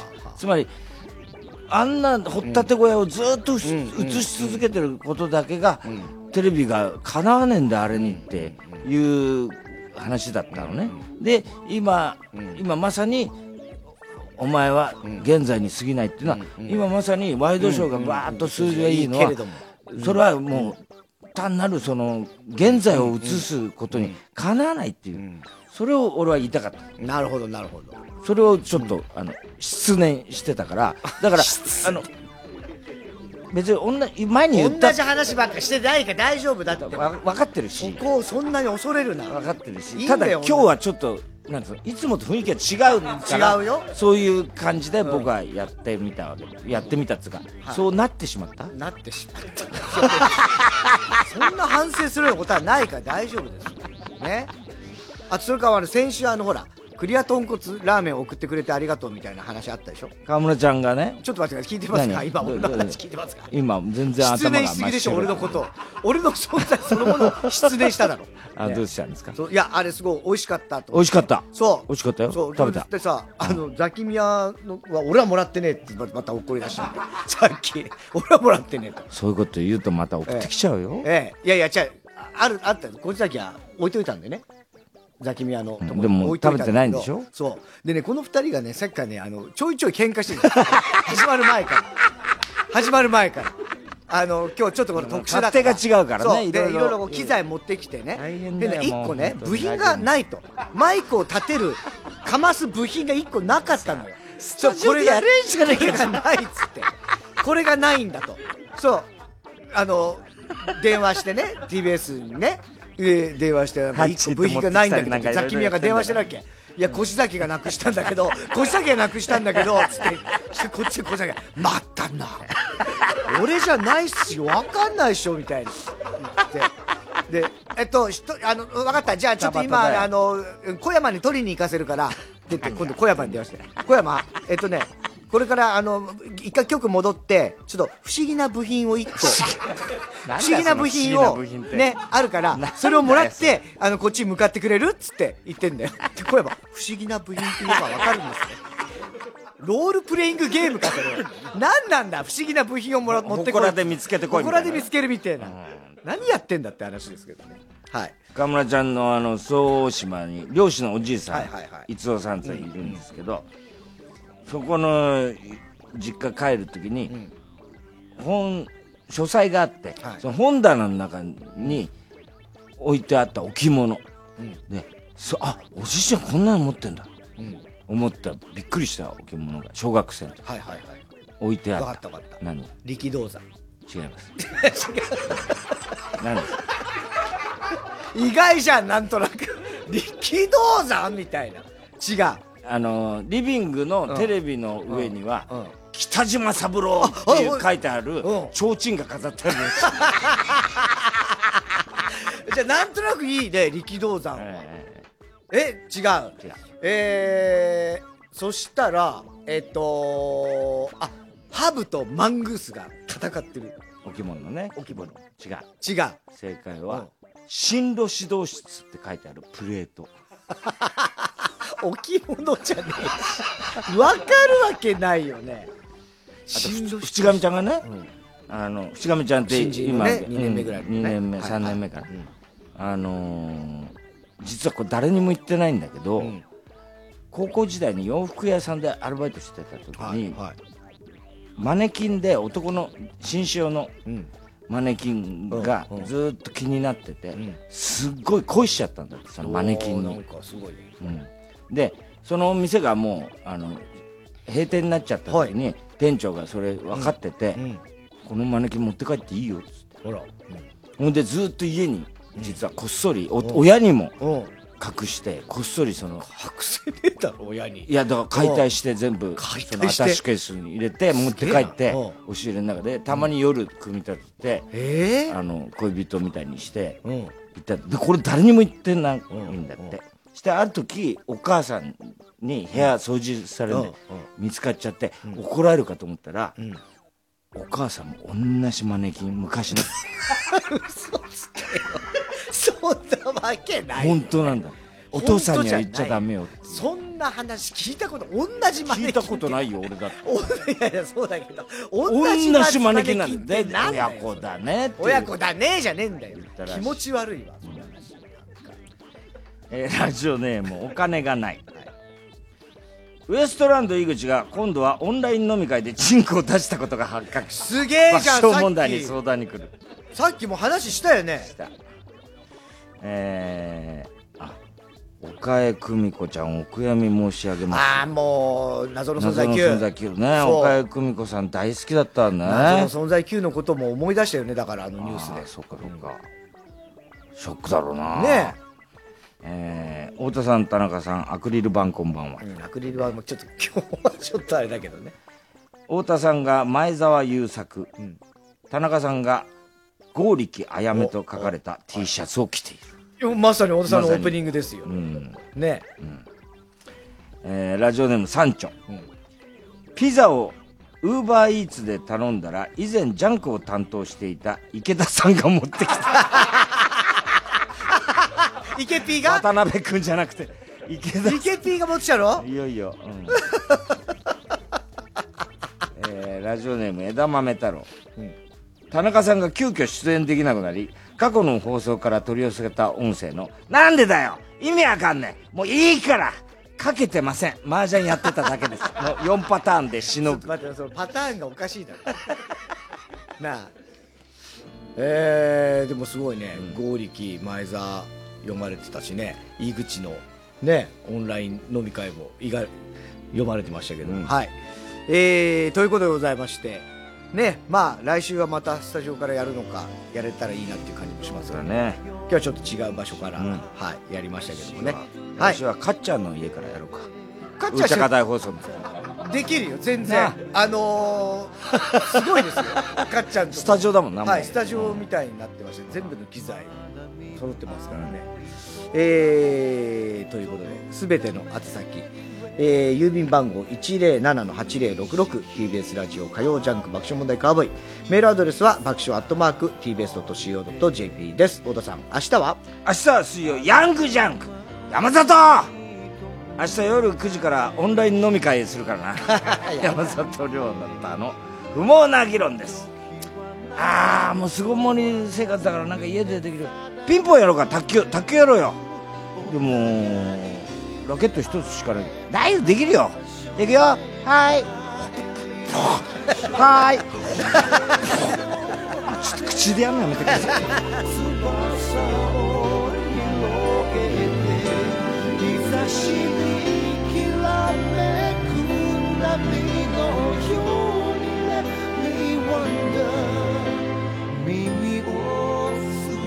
せば風のサクソフォンが鳴いてい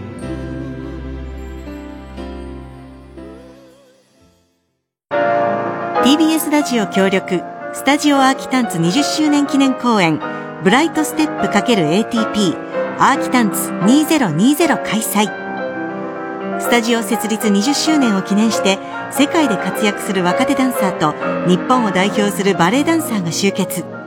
古典能や現在のバレエダンスが凝縮した公演をお届けします。出演はローザンヌ国際バレエコンクールで優勝した菅井まどかなど多彩なキャストでお送りします。8月6日から新宿文化センターで開催。詳しくは TBS ラジオイベントページをご覧ください。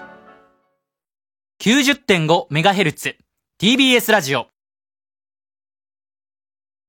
伝説のラジオ番組金曜ナッチャコパック傑作集1974年版は好評販売中。